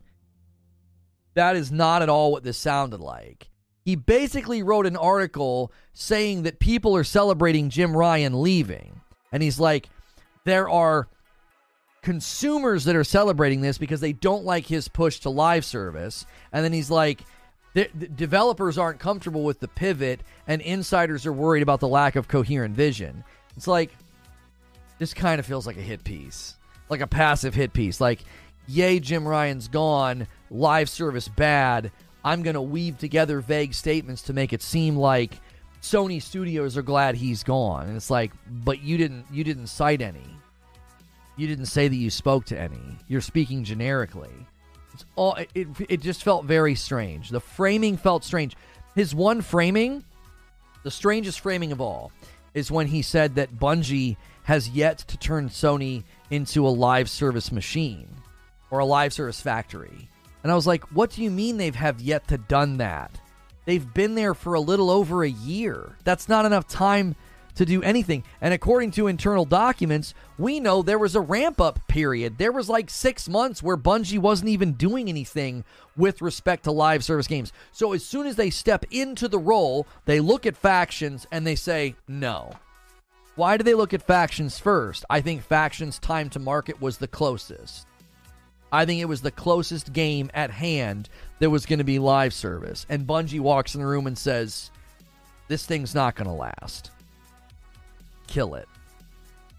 So to frame it as if like, yep, Bungie, Bungie hasn't turned Sony into a live service factory. I'm like, how are they supposed to do that? What in six months' time, once they ramp up and they go through the onboarding process, and now they're in a position to start overseeing live service games? They didn't wave their live service magic wand, and in six months we've got a bunch of live service games. Like the framing was weird. It felt like it felt like a hit piece. It was like He's anti live service. He connects live service to Jim Ryan. Jim Ryan's leaving, so he writes an article to be like, yeah, nobody wants live service. Consumers don't want live service. The devs don't like it. Insiders are worried about it. So, yeah, good riddance, Jim Ryan. Like, that's how it felt as I was reading it. It's like the, the fruit of the labor coming from Bungie being bought we won't see for a couple of years. Anybody with any good sense of development timelines would know that. They're not going to walk in the room, sprinkle live service dust on a bunch of games, and be like, here you go, Sony. That's not how it works. Sorry, but Sony does not lose. They've never had any problems ever. I love Sony. Oh, they certainly have had problems. What are you talking about? They've had plenty of issues and problems this gen. They had production line problems. They didn't protect consumers from scalpers buying the PlayStation 5. They had issues with statements made about free upgrades on Horizon Forbidden West that they weren't going to honor and then they ended up honoring. They've made plenty of missteps this this time around. What are you talking about? Dave 1D with 9 months. Good evening, awesome people. What's good, Dave? Yeah, their portables have never really landed, so everybody's doubting whether or not the PlayStation Portal will work, you know? Yeah, and the idea that consumers don't love live service is hilarious to me because if you look at the top games on Steam Counter Strike, Dota, Apex, PUBG, Naraka Bladepoint, top five games are all live service. Now, Cyberpunk's not, Baldur's Gate 3 is not. Okay? But the top five games on Steam are all live service. They're all ongoing games. Didn't PlayStation just get hacked too? No, that hasn't been confirmed. There was a ransomware group that claimed they got 6,000 files. They got 6,000 files and some Java stuff, or I don't know, and they were threatening, and nothing has come of it. Now, everybody ran with that story. Again, oh no, Sony got hacked again. Better go with alarmist, false framing videos and articles, but you ignore the 68 terabyte leak of personal information at Microsoft. I didn't report on either because I didn't think either story was that interesting, but the Bungie hack hasn't, I'm sorry, the Sony hack hasn't even been confirmed. A ransomware group claimed they got some stuff. Microsoft, like, accidentally on their own leaked 68 terabytes of personal information. But, but oh no, Sony. Oh no, oh no, Sony. Naughty Dog lays off 25 contract workers. You know, in the wake of Epic laying off a thousand, in the wake of 343 laying off a hundred people, and having leadership leave. And what do we do? We do oh no, Sony. It, the, the, the the disingenuous obfuscation of facts is just it's ridiculous. Like it's just it's tiring. You know what i mean? I, I would imagine that people get tired of false framing and misleading people. It just, it's got to be absolutely tiring. Like i'll report on both. I'll sit here and tell you that the worst part about this is You had one of your biggest pieces of property in one of your best studios working on something that's not going to come out. That's terrible, right? We don't we don't we don't want to see that. You want these first party studios working on what they do best and pivoting the live service. I'm telling you right now, you're going to really really potentially throw away a lot of bandwidth and a lot of money. They've got to figure out how to integrate live service with these pieces of property without taking away from a company like Naughty Dog. Like, think about what Naughty Dog could have been doing all this time instead of piddling away with factions. They could have been working on something else.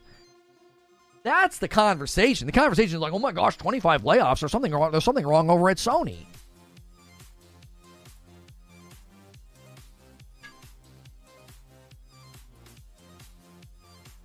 68 terabyte was likely just to cut content from Halo. They don't get tired, they get joy out of it. I don't know, man. Being dishonest is exhausting. I don't know. You got to maintain you got to maintain fog and falsehood. I just it's just easier just to talk about all of it in frank and honest ways. It just is so much easier. So much easier. And that's why I think that Jim Ryan's live service push, Jim Ryan's live service push, is not going to go away. That I think that's the mistake here is to look at this as like, well, this is an indication that Sony's in trouble and they fired Jim Ryan, he's gone, and they don't want to do live service. Like, no, I don't think that's at all the read here. I think the read is this is going to be really freaking hard. You're not going to get your 10 live service games by the end of 2026. You're going to get three, and one or two of them will make it. You'll get three or four. Uh, you're going to get a fraction of what they've set their sights on. The hack wasn't even Sony, it was PlayStation that got hacked. And why they merged the everything with Sony, I'm not sure what you're saying apparently working on something else. They have an Uncharted game spinoff and a new IP in the works. Well, somebody else is working on the Uncharted game. Somebody else is. Naughty Dog's not working on it. And it's going to be Cassie Drake's game. So they've handed that to somebody else. It could be could be Bend. But isn't Bend working on a multiplayer game? and they're using like the map and the technology from Days Gone in the game, it wouldn't be Bend. Bend would be a good fit for an Uncharted game, but I don't think it's them. I think Bungie forced Naughty Dog to change the game completely, and Naughty Dog didn't want to deal with it. Um, I think the the, the, the most simplistic read of it you know, if you're to apply Occam's razor here, I think the most simplistic read of the situation is that it wasn't built to last because that's what we've heard. And that is the most likely struggle that any studio is going to struggle with. I've always said this. For years, I have said this. People are always like, What do you think about this live service game? What do you think about this live service game? And you know what I always say? I always say the same thing. I know you can create a, a fun content loop. I know that you can do that. You can build worlds, enemies, guns, weapons. I know that most developers can build a good content loop. I've always said the question is not what will I be doing in the game, the question is what will I be doing long term in the game elasticity and longevity is always what I've harped on. I'm like, if they can't nail that, then pack it up and go home. You're just going to launch a game that won't be here in six months. Every time I've looked at these live these live service games, you know, uh, Project LLL and The First Descendant, and people want to know what I think. I'm like, it looks cool. What's the con? What's the what is the ongoing content model? What's the ongoing content model? What, what am I doing in the third month? What am I doing in the sixth month? What am I doing in the 12th month? Do you have a vision for that? And I'm telling you right now, most developers don't even think in those terms. They're like, what? We built a cool game mode. Won't people be wanting to play this in three months? No. No. You need a hook, you need something to bring them back. You need a way to create rhythmic engagement. Have you thought about that? How do you foster rhythmic engagement? What are you what are you doing? So it just it just stands to conventional wisdom in the market. It just stands to conventional reason in the market. It's like this is extremely common that game companies don't think through they don't think through these things. They don't think through longevity. They don't think through elasticity. What they think through is, well, we built a game. Isn't that what we're supposed to do? We built a game. We built a mode. No, that, that you got to do more than that. Think about the institutional knowledge at the average developer right now. What's the institutional knowledge going to surround itself on? What? Audio design, world design, weapon design, boss design, right? uh, quest design, story, all of the institutional knowledge is essentially things that have been done and things that have been going on for the last 20 years. Like Zubair always says, every game is just Super Mario Brothers in a different realm. That's every every game is that. Every game is building on the institutional knowledge of level design, enemy design, antagonist, protagonist, like all those things, all that institutional knowledge. So you're walking into a room of people that have been building skyscrapers for 20 years and you and you're asking them how are you going to take this skyscraper up into space? And they're like, "What? We don't do that. We build skyscrapers." Yeah, yeah, yeah, but where are you going to put the rockets? How's it gonna How's it gonna fly? And they're like, What do you fly? What do you mean fly? We built a building. And the live service guys are like, Yeah, that's not enough. It's got to fly. So Bungie's coming in the room and they're like, Listen, for nine years, we haven't just built buildings, we built buildings that can fly. And we've had a couple crashes, and we've had a couple real bad situations. But we've learned. And this is how you do it. This is how you maintain rhythmic engagement over a 12 month period.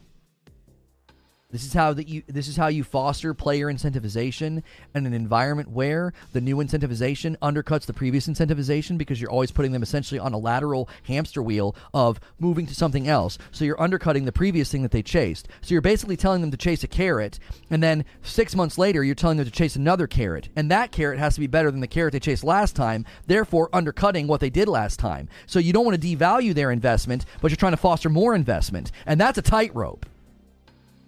That's what Bungie's helping with.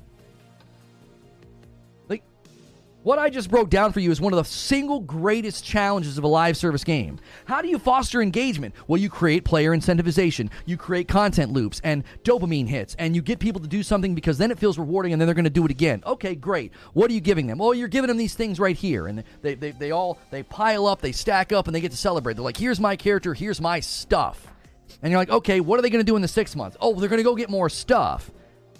Oh, well, but then that's going to mean the stuff they've already got's not as valuable, right? You got to kind of devalue the stuff over here to get them to chase the new stuff. Doesn't that create sort of like an endemic sense of futility because now the things they chase devalue the things they once chased, and then they sort of know instinctively that the new thing they're chasing will be devalued eventually because they've got to chase something again and again and again and again and again and again. And if you can't solve that psychological conundrum, then your live service game is dead in the water.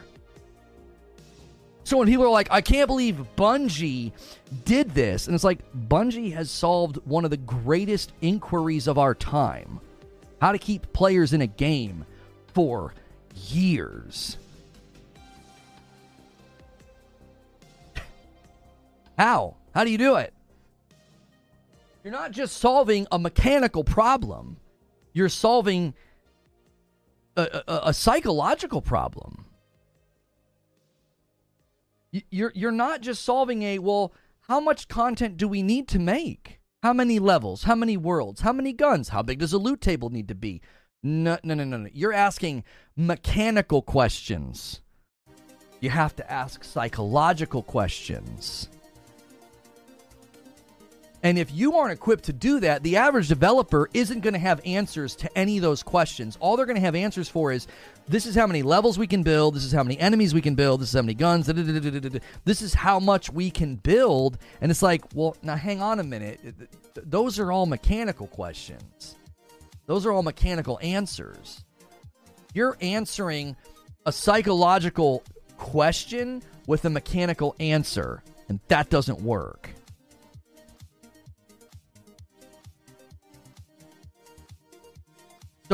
That's just like a like a, a teeny microscopic rant view into why this is such a difficult thing to solve. Did you watch the video? Destiny 2 isn't a video game, it's an addiction.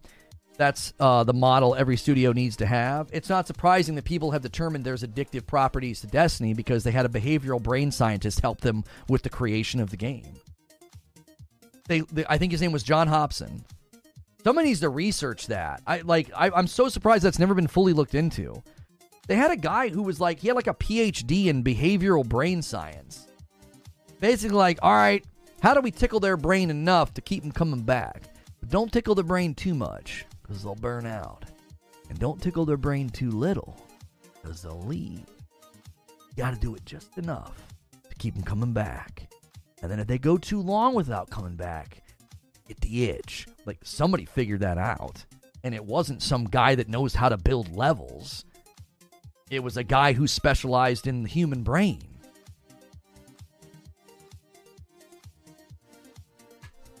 They did that for Destiny 1.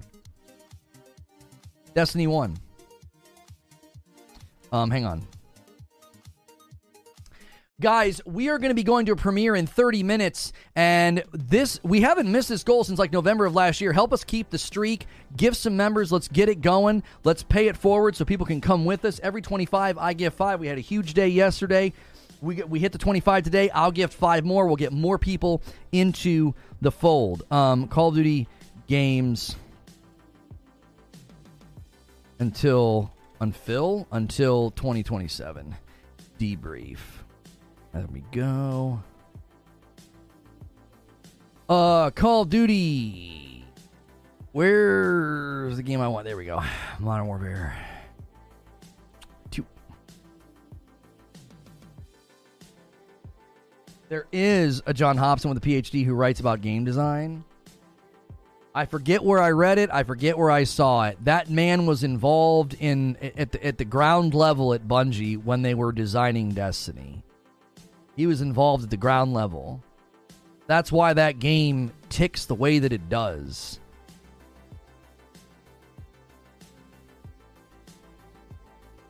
This video talks about that guy that they hired. Cross reacted to the video as well. Oh, so they mentioned that guy in that video. I've been saying that for years. I've been trying to draw people's attention to that for years. I'm like, I, I don't think you understand. Destiny doesn't just work because like the guns feel good. Destiny works because they know how your brain works. Like a lab rat, right? They studied you. They they studied humans and they're like, "Well, this is what humans react to. This is what's going to keep people in and coming back." And that's why people are like, "Well, Bungie, why would you get Bungie?" With Bungie. Stupid Bungie. Why would you bring Bungie into the picture? Because Bungie knows how your brain works. And if you want a game like The Last of Us Factions to make it out of the third month, you're going to need their expertise. Because without their expertise, guess what you got? You got a game mode. Congratulations. You did something that other people have done for literally the last 20 years. You think like, do you really think that you can create novelty in that space? I heard Lono talking about this back in the day with King's Fall carries. Yeah, we talked about it back then. Like, do you really think you can create novelty in the run around and shoot at other people multiplayer space? You think you can do it? There's nothing new under the sun. This is not a good thing. Why are you justifying it? Where have I justified it? I'm simply telling you how it is. Where have I justified it? This is the way it works. They're a business.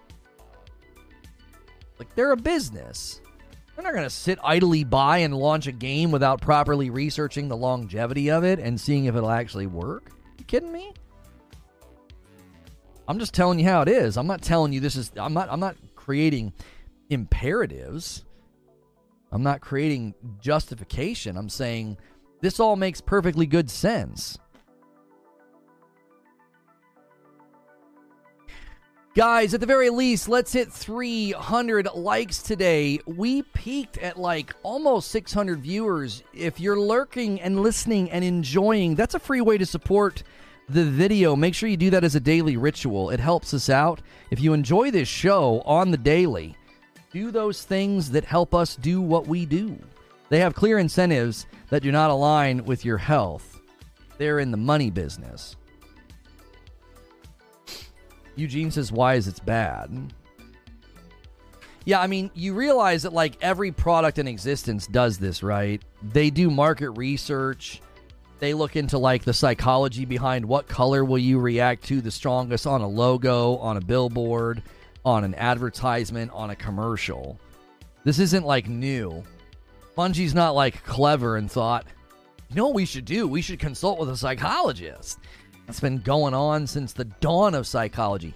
Uh, research the history of marketing and when they shifted away from descriptive informational marketing to feelings oriented marketing. Like look into that. Just you know watch a documentary on it, find an article on it and just look at the history of how psychology as a soft science how it impacted just marketing in and of itself getting you to buy something. It's no longer this is a marker. This marker has green ink in it. This is a dry erase marker and can be used on a dry erase board and then you can erase it. It's this marker is going to make you feel great. You're going to be cooler than the guy next to you with the red marker. This this this marker will add to your status. They use psychological trigger words. They try to get you to think that this marker is going to change your world and change your reality, whether through ease, comfort, convenience. Ease, comfort, convenience, um, status. They're going to get you to buy this marker because without this marker, you're less complete. So every, every like every company's doing this. This isn't like a new concept not. It's not a new concept. It isn't. So I, I don't feel like Bungie's doing something like unethical or wrong by saying, "Well, we want people to play our game. We'd like them to play it more. The more they play it, the, you know, the more money we make, the more solvent our business is. The longer we get to stay open, the more people we can hire, the more people we can pay. You know, think of the think of the the amount of jobs and the amount of people that have made a living because that game's been around for nine years. It doesn't exist on a binary like, well, because they do this, it's automatically wrong. It's automatically bad. Like, really? A successful business model that's employed people for almost a decade? That's why is that wrong?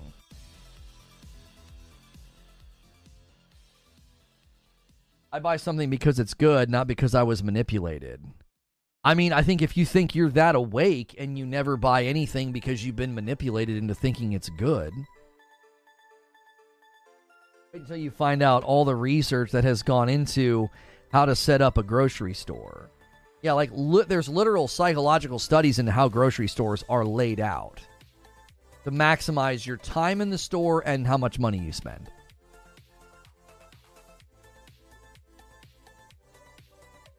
Hmm. There's a reason most fast food restaurants use red in their logo. This is a new this is not a new concept. It's not. Guys, in 23 minutes, we're going to go to a premiere about Call of Duty, its release schedule. Uh, we've got we've got a couple of things in the video that I think are very very important. I make predictions about MW3. Before we do that, let's make sure and hit the 25 member goal. Let's make sure and roll over the like count. I'm I'm I'm a little confused. I wonder if we're on a runner today the viewership's been higher than everything else. Everything's out of proportion. Chat rate's not lined up, like ratio's not lining up, and this isn't lining up. I'm not sure if they put us on that front page thing today, so we have a lot of like that like that passive rotator viewership, but Let's try to let's try to do those things before we leave this stream. Let's try to let's try to push all those buttons um because this has been an unusual day. I think YouTube's experimenting with rotator placement and I think it's making the viewership higher than it actually is. I don't think as many people actually landed in chat today. All those grab small grabbable items right next to the checkout are there by accident. Right. Right. All that all that stuff, all the impulse buy stuff at the end, all the candy, all the gum, all of that. Ula Tech gifts a member. He says, Come on, y'all. We haven't missed this goal. We have not missed this goal in almost an entire year. This was the community's idea. We did this, we started doing this in November of last year. This was not my idea. This was y'all's idea. Like, let's do this thing where you get five every 25. I was like, okay, let's try it. Let's see how it goes. YouTube backend is a mess today. It's super weird. It's all it seems all wrong. It's like we had like 575 viewers earlier and like the chat was moving like we were having like a, a low day i was like i don't i'm not sure what's going on i don't think that the, we were actually at that view count another gifted member from zubair he lays it up five a 20 bomb we'll send it home um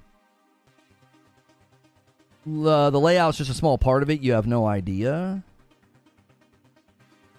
that boy Zubair finally gifted. He gifts a lot. He gifted yesterday. He gifted yesterday. He gifts a lot. He gifts on a regular business, uh, regular business on a regular basis. It's insane how much effort went into it. Rob V gifts a member. There we go. Let's single do it. Let's single gift it all the way. Single gift it all the way to 25. There we go. Thank you so much, Rob V. I quit drinking coffee since I've seen animal shelter ads. Um, really? Subtext with a 10 spot says, I'm late, but my challenge with the faction story is whether it was a bad game or not. The initial report was about long term viability. It will suck if it was a fun game killed by another by other factors. Kenneth Kenneth jumps in and gifts a member. He says, Okay, I'll do one. I'll match. He says, I'll match what Zubair does. He matches what Zubair does. And, and, and Zubair says, Are you Abe's alt? Yeah.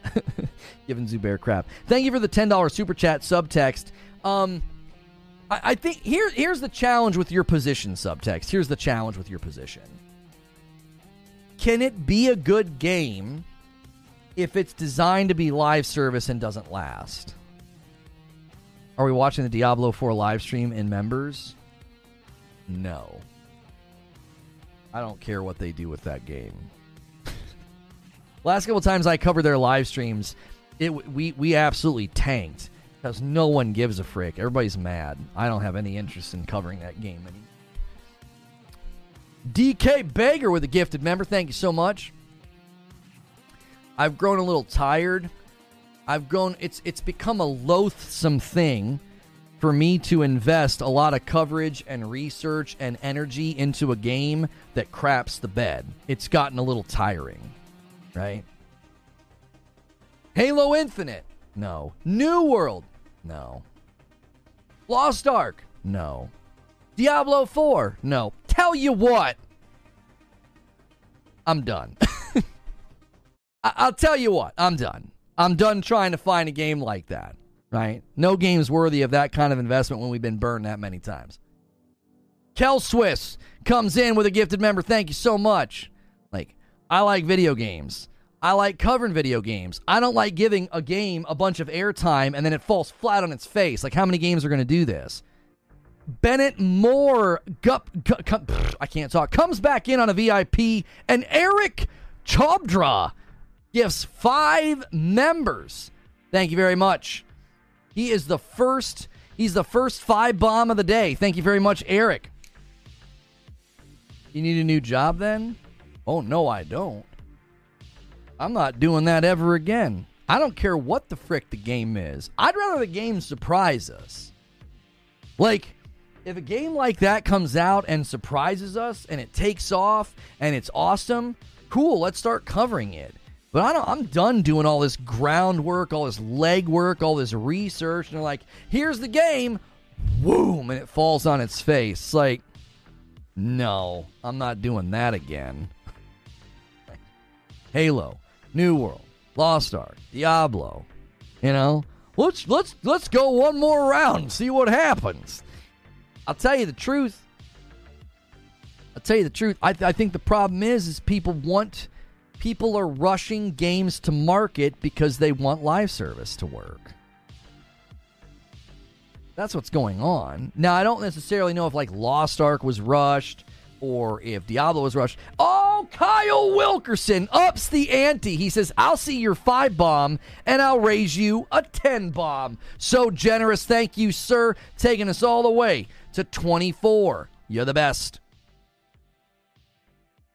With all the dead live service projects, does anyone really know what the secret is to live service? Even Bungie has only done it once in a genre they know. I don't know if genre determines it though. And they're not the only one. They're not the only one. Final Fantasy XIV, Elder Scrolls Online, Eight Years of Diablo 3, a single gifted from DK Baker. He takes us to 25, and then the Agents of Chaos comes in. 26 from Rabbit rolls the gifted membership total over. We haven't missed it in almost an entire year, and you guys kept the streak alive. I will give five members when we go to the premiere. Thank you guys very, very much for doing that. And another one from Saul. Thank you so much for gifting a member, taking us to 27. Another one from Mark Rivas. I appreciate that very, very much. Uh, there we go. Diablo Dark Matter, how are you? Was there concern with Lost Ark being rushed? I mean, rushed isn't the right word for Lost Ark and Diablo 4, but I definitely feel that there are a lot of games that they're trying to get to market first with live service. They're like, well, if we can get out there first, we can do it. We can be the one. You kind of saw that there was like a gold rush with battle royale games. There was like a gold rush where they Dr. Disrespect Studio shows gameplay of combat racing game. They're doing another game, really. Midnight Ride. Hmm. But I, I think that like everybody was trying to get a battle royale game to market. That everybody's trying to get a looter shooter to market. Everybody's trying to get a live service game to market. Like everybody's trying to do it. And I think the difficulty is you're you're seeing why the games don't last. You're seeing why they don't have legs or longevity because they're just trying to get to market first. I still believe that somebody is building the next great looter shooter somebody's going to take the crown from Bungie. Nobody's nobody is king forever. It was H1, then it was PUBG, then it was Fortnite. Nobody's king forever, save one. Nobody's king forever. So I don't think they're the last game in town. I think somebody's building one right now. I think other people are trying to rush. Like, we want to be the next big looter shooter, and they're rushing and they're failing. I don't know who's going to build it. I don't know if it's going to be Project LLL. I don't know if it's going to be First Descendant. I think the real challenge with those games is art style. They look generic. I think there's this weird Unreal Engine Valley of they go for photorealism and they go for like cool looking characters and cool guns and it doesn't stand out with respect to art style. So it looks generic. Like Project LLL and then you look at First Descendant and you're like, so similar. I think you need better art style. You need something to look like, yeah, like I think a Borderlands, a really, really well built, long tail Borderlands online, like an MMO, I think could be amazing. Why? Borderlands has an art style. You know exactly what you're looking at. Like, that's Borderlands. And I think that's something that needs to be iterated on. I think developers have to start thinking about their art style because we've gotten so close to like every game just being able to utilize great lighting, great shading, great textures, photorealistic environments and characters and models. And so you end up with just a bunch of generic looking environments. Oh, here's some buildings. Here's some enemies. Here's some. Uh, here's some guns. Here's some. Here's some uh, abilities that you can pop, and uh, yeah, go have fun. You're like, well, this kind of looks like the last game that I was looking at. You know, is the next evolution for li- for games or is live service the final form? I don't think live service is the final form. I think live service is live service is an undercurrent beneath everything that comes out in the future. Right? I think live service is an undercurrent. Kind of like what, what Todd Howard said, right? He, he says he feels like everything that comes out is an RPG. Everything has XP. Everything has leveling. Okay, well, everything seems to be leaning towards live service, battle pass, ongoing. Like every single game seems to be leaning toward that. Even if it's not as apparent or evident as like a game like Destiny, it'll be more understated. A game will come out and then a couple months later they release something or a couple months later they do something. It'll be a little bit more understated. They'll have, they'll start experimenting and dabbling. That's why i think some companies need to consider releasing their game in early access because like let's just take First Descendant as an example with their betas I would say once they feel like they have enough information, they need to release an early access version of the game and let the community help shape it. And then in two or three years you're going to have a well-built game. You can have your 1.0 launch your 1.0 moment and you have this fully orbed package that the community has essentially helped symbiotically build. Yeah or like a live service undercurrent that's not as strong or not as stated like in gt7 it's a live service game but it doesn't feel like a fortnite it doesn't feel like a war zone just feels more understated. I think live service will be an undercurrent in the market for the foreseeable future because budgets are just too big. They have to have revenue currents that are ongoing. They do. I think it's unavoidable. Unless you want to pay $150 for a video game. That's a whole other topic. That's a whole other topic. Guys, in 10 minutes, we're going to be going to a premiere I really am confused here. We need 13 more likes, lurkers. Y'all got to help me today. I we've, we've we've stayed so steady today too. We have stayed so steady, such great turnout. But we got to smash that like button.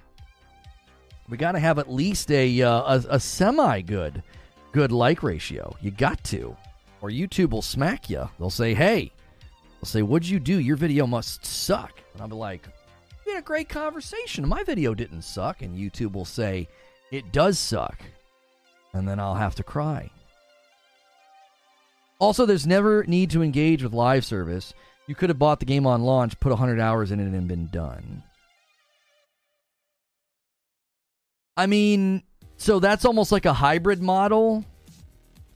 So, can you build a hybrid model live service game where you say, okay, you don't have to engage with the ongoing content, but the ongoing content is there for the people that want it. And then I think like a Borderlands could work really, really well for that. Oops, I forgot. Yeah, I don't know. I, I I don't know what was going on. Usually when I call for it, we steamroll it. I'm like, "Hey guys, let's hit the next milestone." And we're like, and we fly past it. I usually only say something like on the hour. I'm like, "Yeah, it's been an hour oh, we're at the two hour mark and we're totally fine. Today, I wasn't sure what was going on. The other day, people couldn't even click it. So I wasn't sure if that's what was going on. Somebody told me the other day, they're like, I can't even click the button. And we had zero likes. It was really weird. It was uh it was during a members only stream. Which likes don't matter in a members only stream. But they're like, I can't even push the button.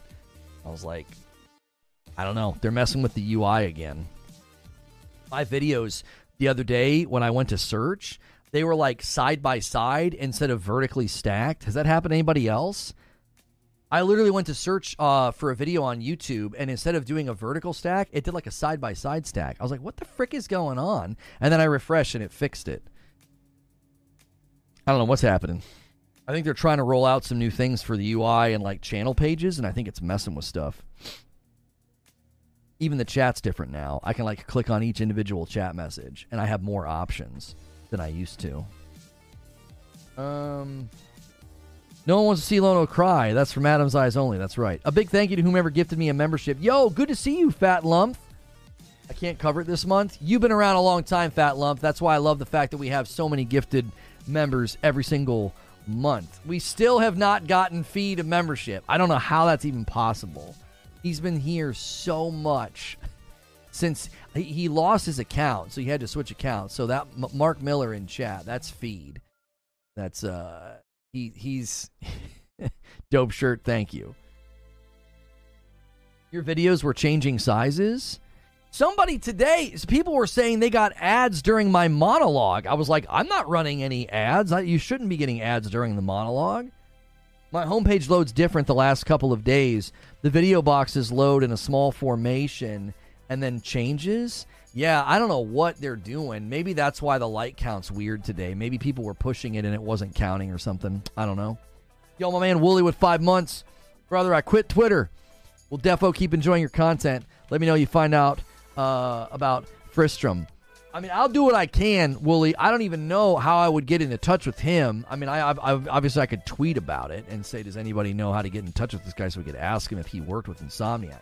He might not be able to say. He might not be able to say. He might be under NDA. You know what I mean? We got one for feed, at least once in the same day. Yeah, he was on his old account though. He no longer has that account. He no longer has the uh, the feed account. He's on like a personal account. So he almost has to like recharge the loyalty metric or something weird. It's like I'm not I'm not sure what the issue is. Virilla says hello, Lono. Long time no see. Hey, how are you? Did you have a different username in the past? I, I, I don't recognize your username. Bill Vilrillis? Please don't put the idea of a Borderlands MMO in my head. I'll get rid of all my responsibilities. Yeah, I think what Eugene was talking about is is a good possibility. You build like a hybrid where you could just play imagine a Borderlands 4 where you can play through the base game and just enjoy it and then put it down. But then there's this long tail MMO arching expanding experience after the fact. Do you know what I'm saying? I th- I think there's something to that. Like then you don't feel like you have to do like like he said like with Gran Turismo 7, you don't have to. You don't have to. You but you can if you want. If you want the ongoing content, if you want the ongoing format, if you want a live service Gran Turismo 7, you're good. You are good. I think maybe the tr- maybe that's the trouble, maybe that's the challenge is everybody's trying to launch a game with live service and what they end up doing is is they launch something that's like half baked because the live service elements corrupt the format of the content. They corrupt the the delivery of the content.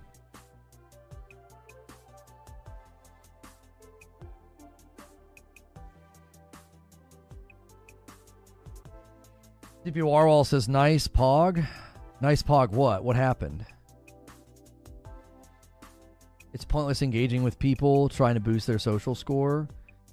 Yeah. Blue is uh Blue is pretty much going to ruin that platform from where I sit. Just reward bad faith, bad faith impression farming. I see journalists doing it. They like they intentionally say something that they know is going to make everybody angry. And and it's like it's so disingenuous. You know?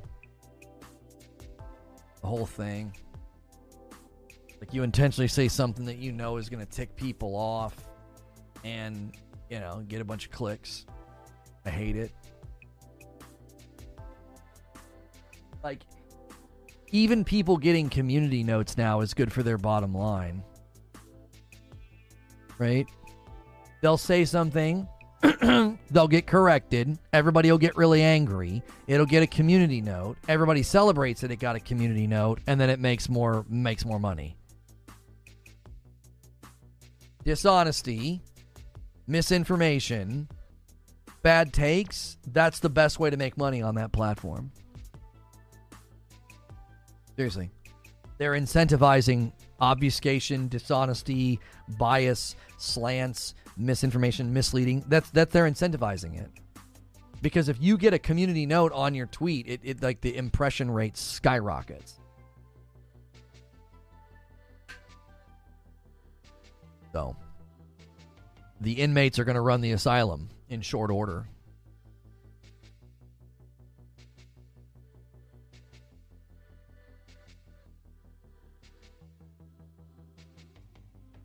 In in short order. It's not going to take long. Okay, I owe you guys five members. I'm going to do it during this premiere. So, what I'm going to talk about in this premiere is I'm going to make predictions about Modern Warfare 3 and what I think they're actually doing to achieve a cadence of games. I believe Call of Duty is returning to an annual release cadence. And I believe the way they're going to do it is going to be terrible. So I have a video about that. And they apparently have games build out till 2027. I even have a theory of what the game will be next year, and I think my theory is pretty solid, given how much they got out of the Modern Warfare reboot, where they rebooted with Modern Warfare and then Modern Warfare 2 and now Modern Warfare 3.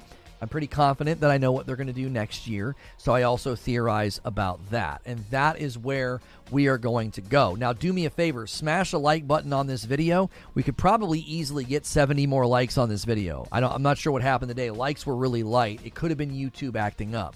Do the same thing when we go over to this premiere. Smash that like button. Always remember to circle back on a talk show or a premiere and leave a comment because you guys talk like crazy during the live show, which is amazing. But then this becomes a normal video. So if you ever really enjoyed a conversation and you want your input or your comment more canonized on the video, come back and leave a comment on the live stream.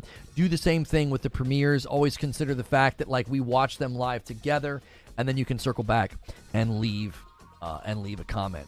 Oh, Vilrillis, did you tell me who you are? Long time no see. No, I swear you had a different username.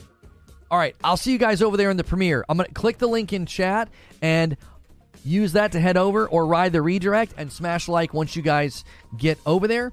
And uh, I'll see you in the chat over there. We're gonna we're gonna give some members, and then when that video is over, we're gonna go to members.